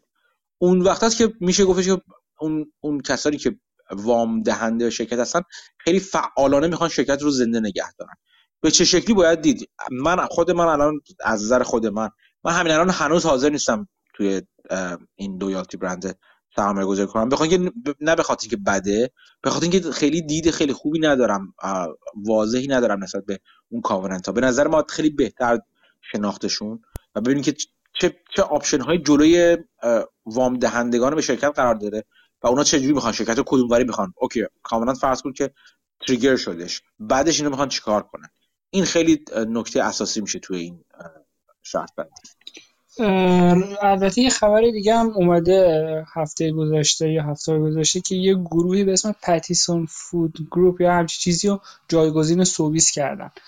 ظاهرا 257 تا location هم داره توی کانادا این food chain ه خب می‌تونی یه کار که می‌تونی بکنیم که نمی‌دونم اگه اگه اطلاعات عمومی اطلاعات public هستش می‌تونی نگاه کنی فروشش رو با فروش Sobeys مقایسه کنی مثلا ببینی واقعا اون اندازه هست یا نه. خودشون تو اون تو اون press release شون نگفتن چقدر چیز داره چقدر sales داره چقدر فلان داره. location ش رو گفتن 257 تا. اطلاعات بیشتری ندادن ولی خب میشه رفت خود گروه ها رو اصلا چک کرد ببینیم اطلاعاتی در موردش هست یا نه. من عمیق‌تر نشدم چون این خبر تو این هفته هایی بوده که خیلی دل و دماغ کار کردن رو نداشتم آره باید باید خیلی با دقت در نظر بگیری ولی خب اگر هر کسی می‌خواد توی همچین position ی بره باید sizing رو حتما لحاظ کلا یه چیزی که جالبه تو این کمپانی اینه که revenue و order بدهی و درآمد و پول نقد و همه اینا درآمد که نه اینها تو order یک و خورده billion ه و الان market cap کمپانی تو order 20 میلیون اگه اشتباه نکنم. یعنی یک billion رو شما با 20 میلیون مقایسه بکنید. یعنی یه بادی به وضع یکم ارزش asset اینا بالا پایین بشه این equity می‌تونه راحت wiped out بشه یا ده برابر بشه یا یعنی یه شرایط خیلی جالبیه. آره دیگه همون stub equity همینجوریه دیگه. یعنی اهرم بسیار بسیار عظیمی روش البته equity شون اینقدر کم نیست من یه لازم میکس کردم. market cap شون اینقدر کمه. خب equity هم market cap دیگه. نه equity که market cap نیست. equity اختلاف asset liability ه یعنی book value اونجوری اگه می‌خوای نگاه کنیم آره یعنی مثلا اگه قیمت برگرده حتی نصف equity ش هم بشه market cap ش همین الان باید ده برابر بشه. مثال می‌زنم. ولی خب وقتی بازار اینقدر discount داده یعنی اینکه احتمال میده که قراره ورشکست بشه. و بخشش هم با whisper ه. یعنی مثلا میگن یه گزارشی یه شرکت یه گروهی دادن که اینا دوتا کارمند استخدام کردن که کارشون restructuring ه.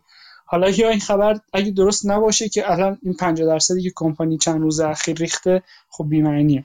اگه این خبر درست هم باشه باز هم نمی‌دونم وقتی equity یه کمپانی وقتی market cap یه کمپانی تو این scale میشه 20 میلیون یعنی عملا bankrupt دیگه یا dilution خیلی شدید.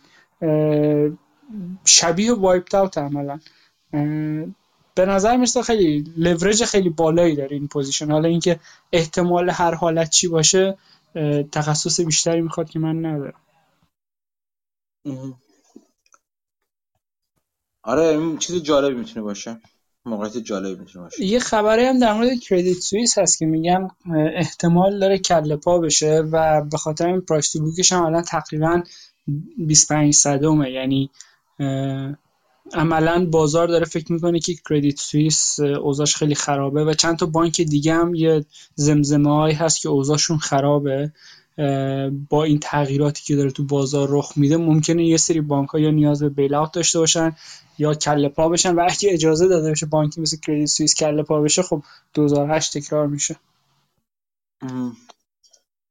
من خیلی کردیت سوئیس رو از نزدیک دنبال نکردم. حالا مخصوصا تو هفته گذشته ببینم چه جوریه. این بابت همون چیزه قبلیشون هستش همون مشکلات قبلیشون تو بیمه ها و اینا هستش؟ منم از نزدیک دنبال نکردم. این خبرها رو تو توییتر دیدم. ولی خب کردیت سوئیس کلا چندین سال اخیر خب ریترنای خیلی بدی داشته و خب اوضاعش برای سرمایه گذاری حداقل خیلی خوب نبوده. ولی الان زمزمه هایی که هست حالا باید دنبال بشه من نمی‌دونم چرا درستی یا غلط. اینه که شرایطش وخیمتر از این حرف هاست و نزدیک کله پا شدن یه جورایی.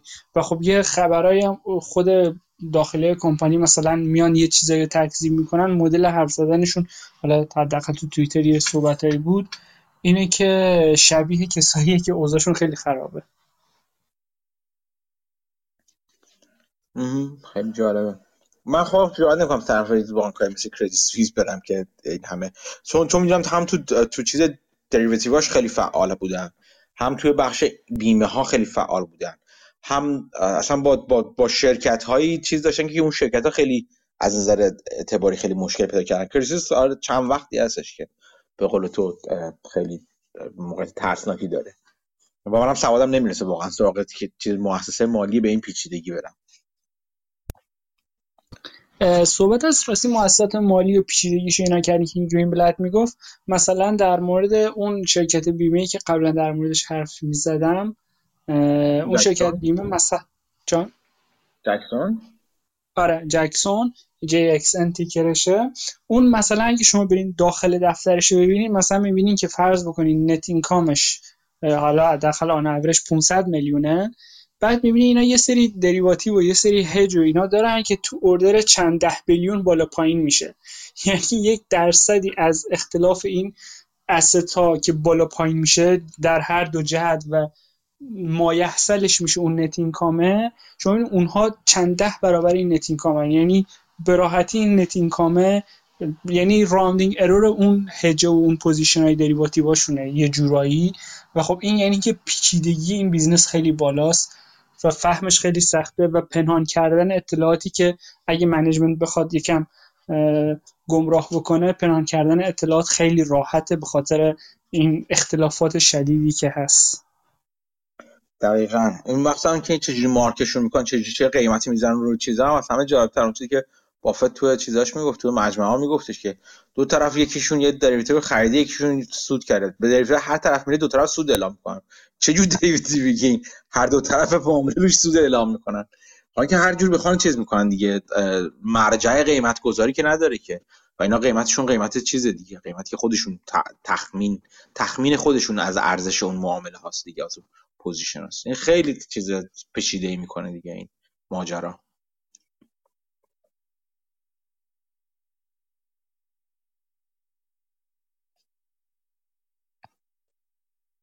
خب فکر کنم جمع کنیم کم کم بحث رو. خیلی گفتگوی خوبی بود. خیلی ممنونم از دوستانی که حضور پیدا کردن. من این, هف... این یکی دو هفته که گذشت شماره های عادی خبرنامه رو بیرون ندادم چون واقعا اصلا اصلا نمی‌تونستم شماره عادی هم شماره عادی رو جمع جور کنم خودم بدم بیرون. شماره های ویژه رو باید بیرون دادم و بیرون هم خواهم داد. سعی می‌کنم به زودی هم روال رو یعنی همین این هفته یا هفته بعد روال یکی در میون شماره های عادی رو هم برگردونم سر جای خودش. از این بعد از مشترکین عزیز پوزش می‌خوام. ولی مشترکین ویژه همچنان دریافت می‌کنن ایده هاشون و از اون نظر هیچ چیزی ندارم امیدوارم که روزهای بهتری رو شاهد باشیم و اون زمانی که گفتم رو بذاریم فکر کنیم ببینیم چه کار می‌تونیم بکنیم چه جوری می‌تونیم ما تاثیرگذار بشیم. هرچند تاثیرگذاری اندک فعلا اندک. تاثیرگذاری بزرگ میشه کم کم اگر روش پشت سرش انضباط و در پایداری وجود داشته باشه. بازم ممنون از همه دوستان که حضور پیدا کردن از مسعود حمید روزبه که واردن بالا نظرات خوشی گفتن شرکت کردن در توی بحث و دوستان عزیزی که پایین نشستن و گوش دادن و حضور پیدا کردن. امیدوارم که مواظب خودتون باشین مواظب اطرافیانتون باشین. هفته دیگه دوباره جمع بشیم دور هم دیگه و چیزهای جدید دور هم یاد بگیریم. خدا نگهدار همتون.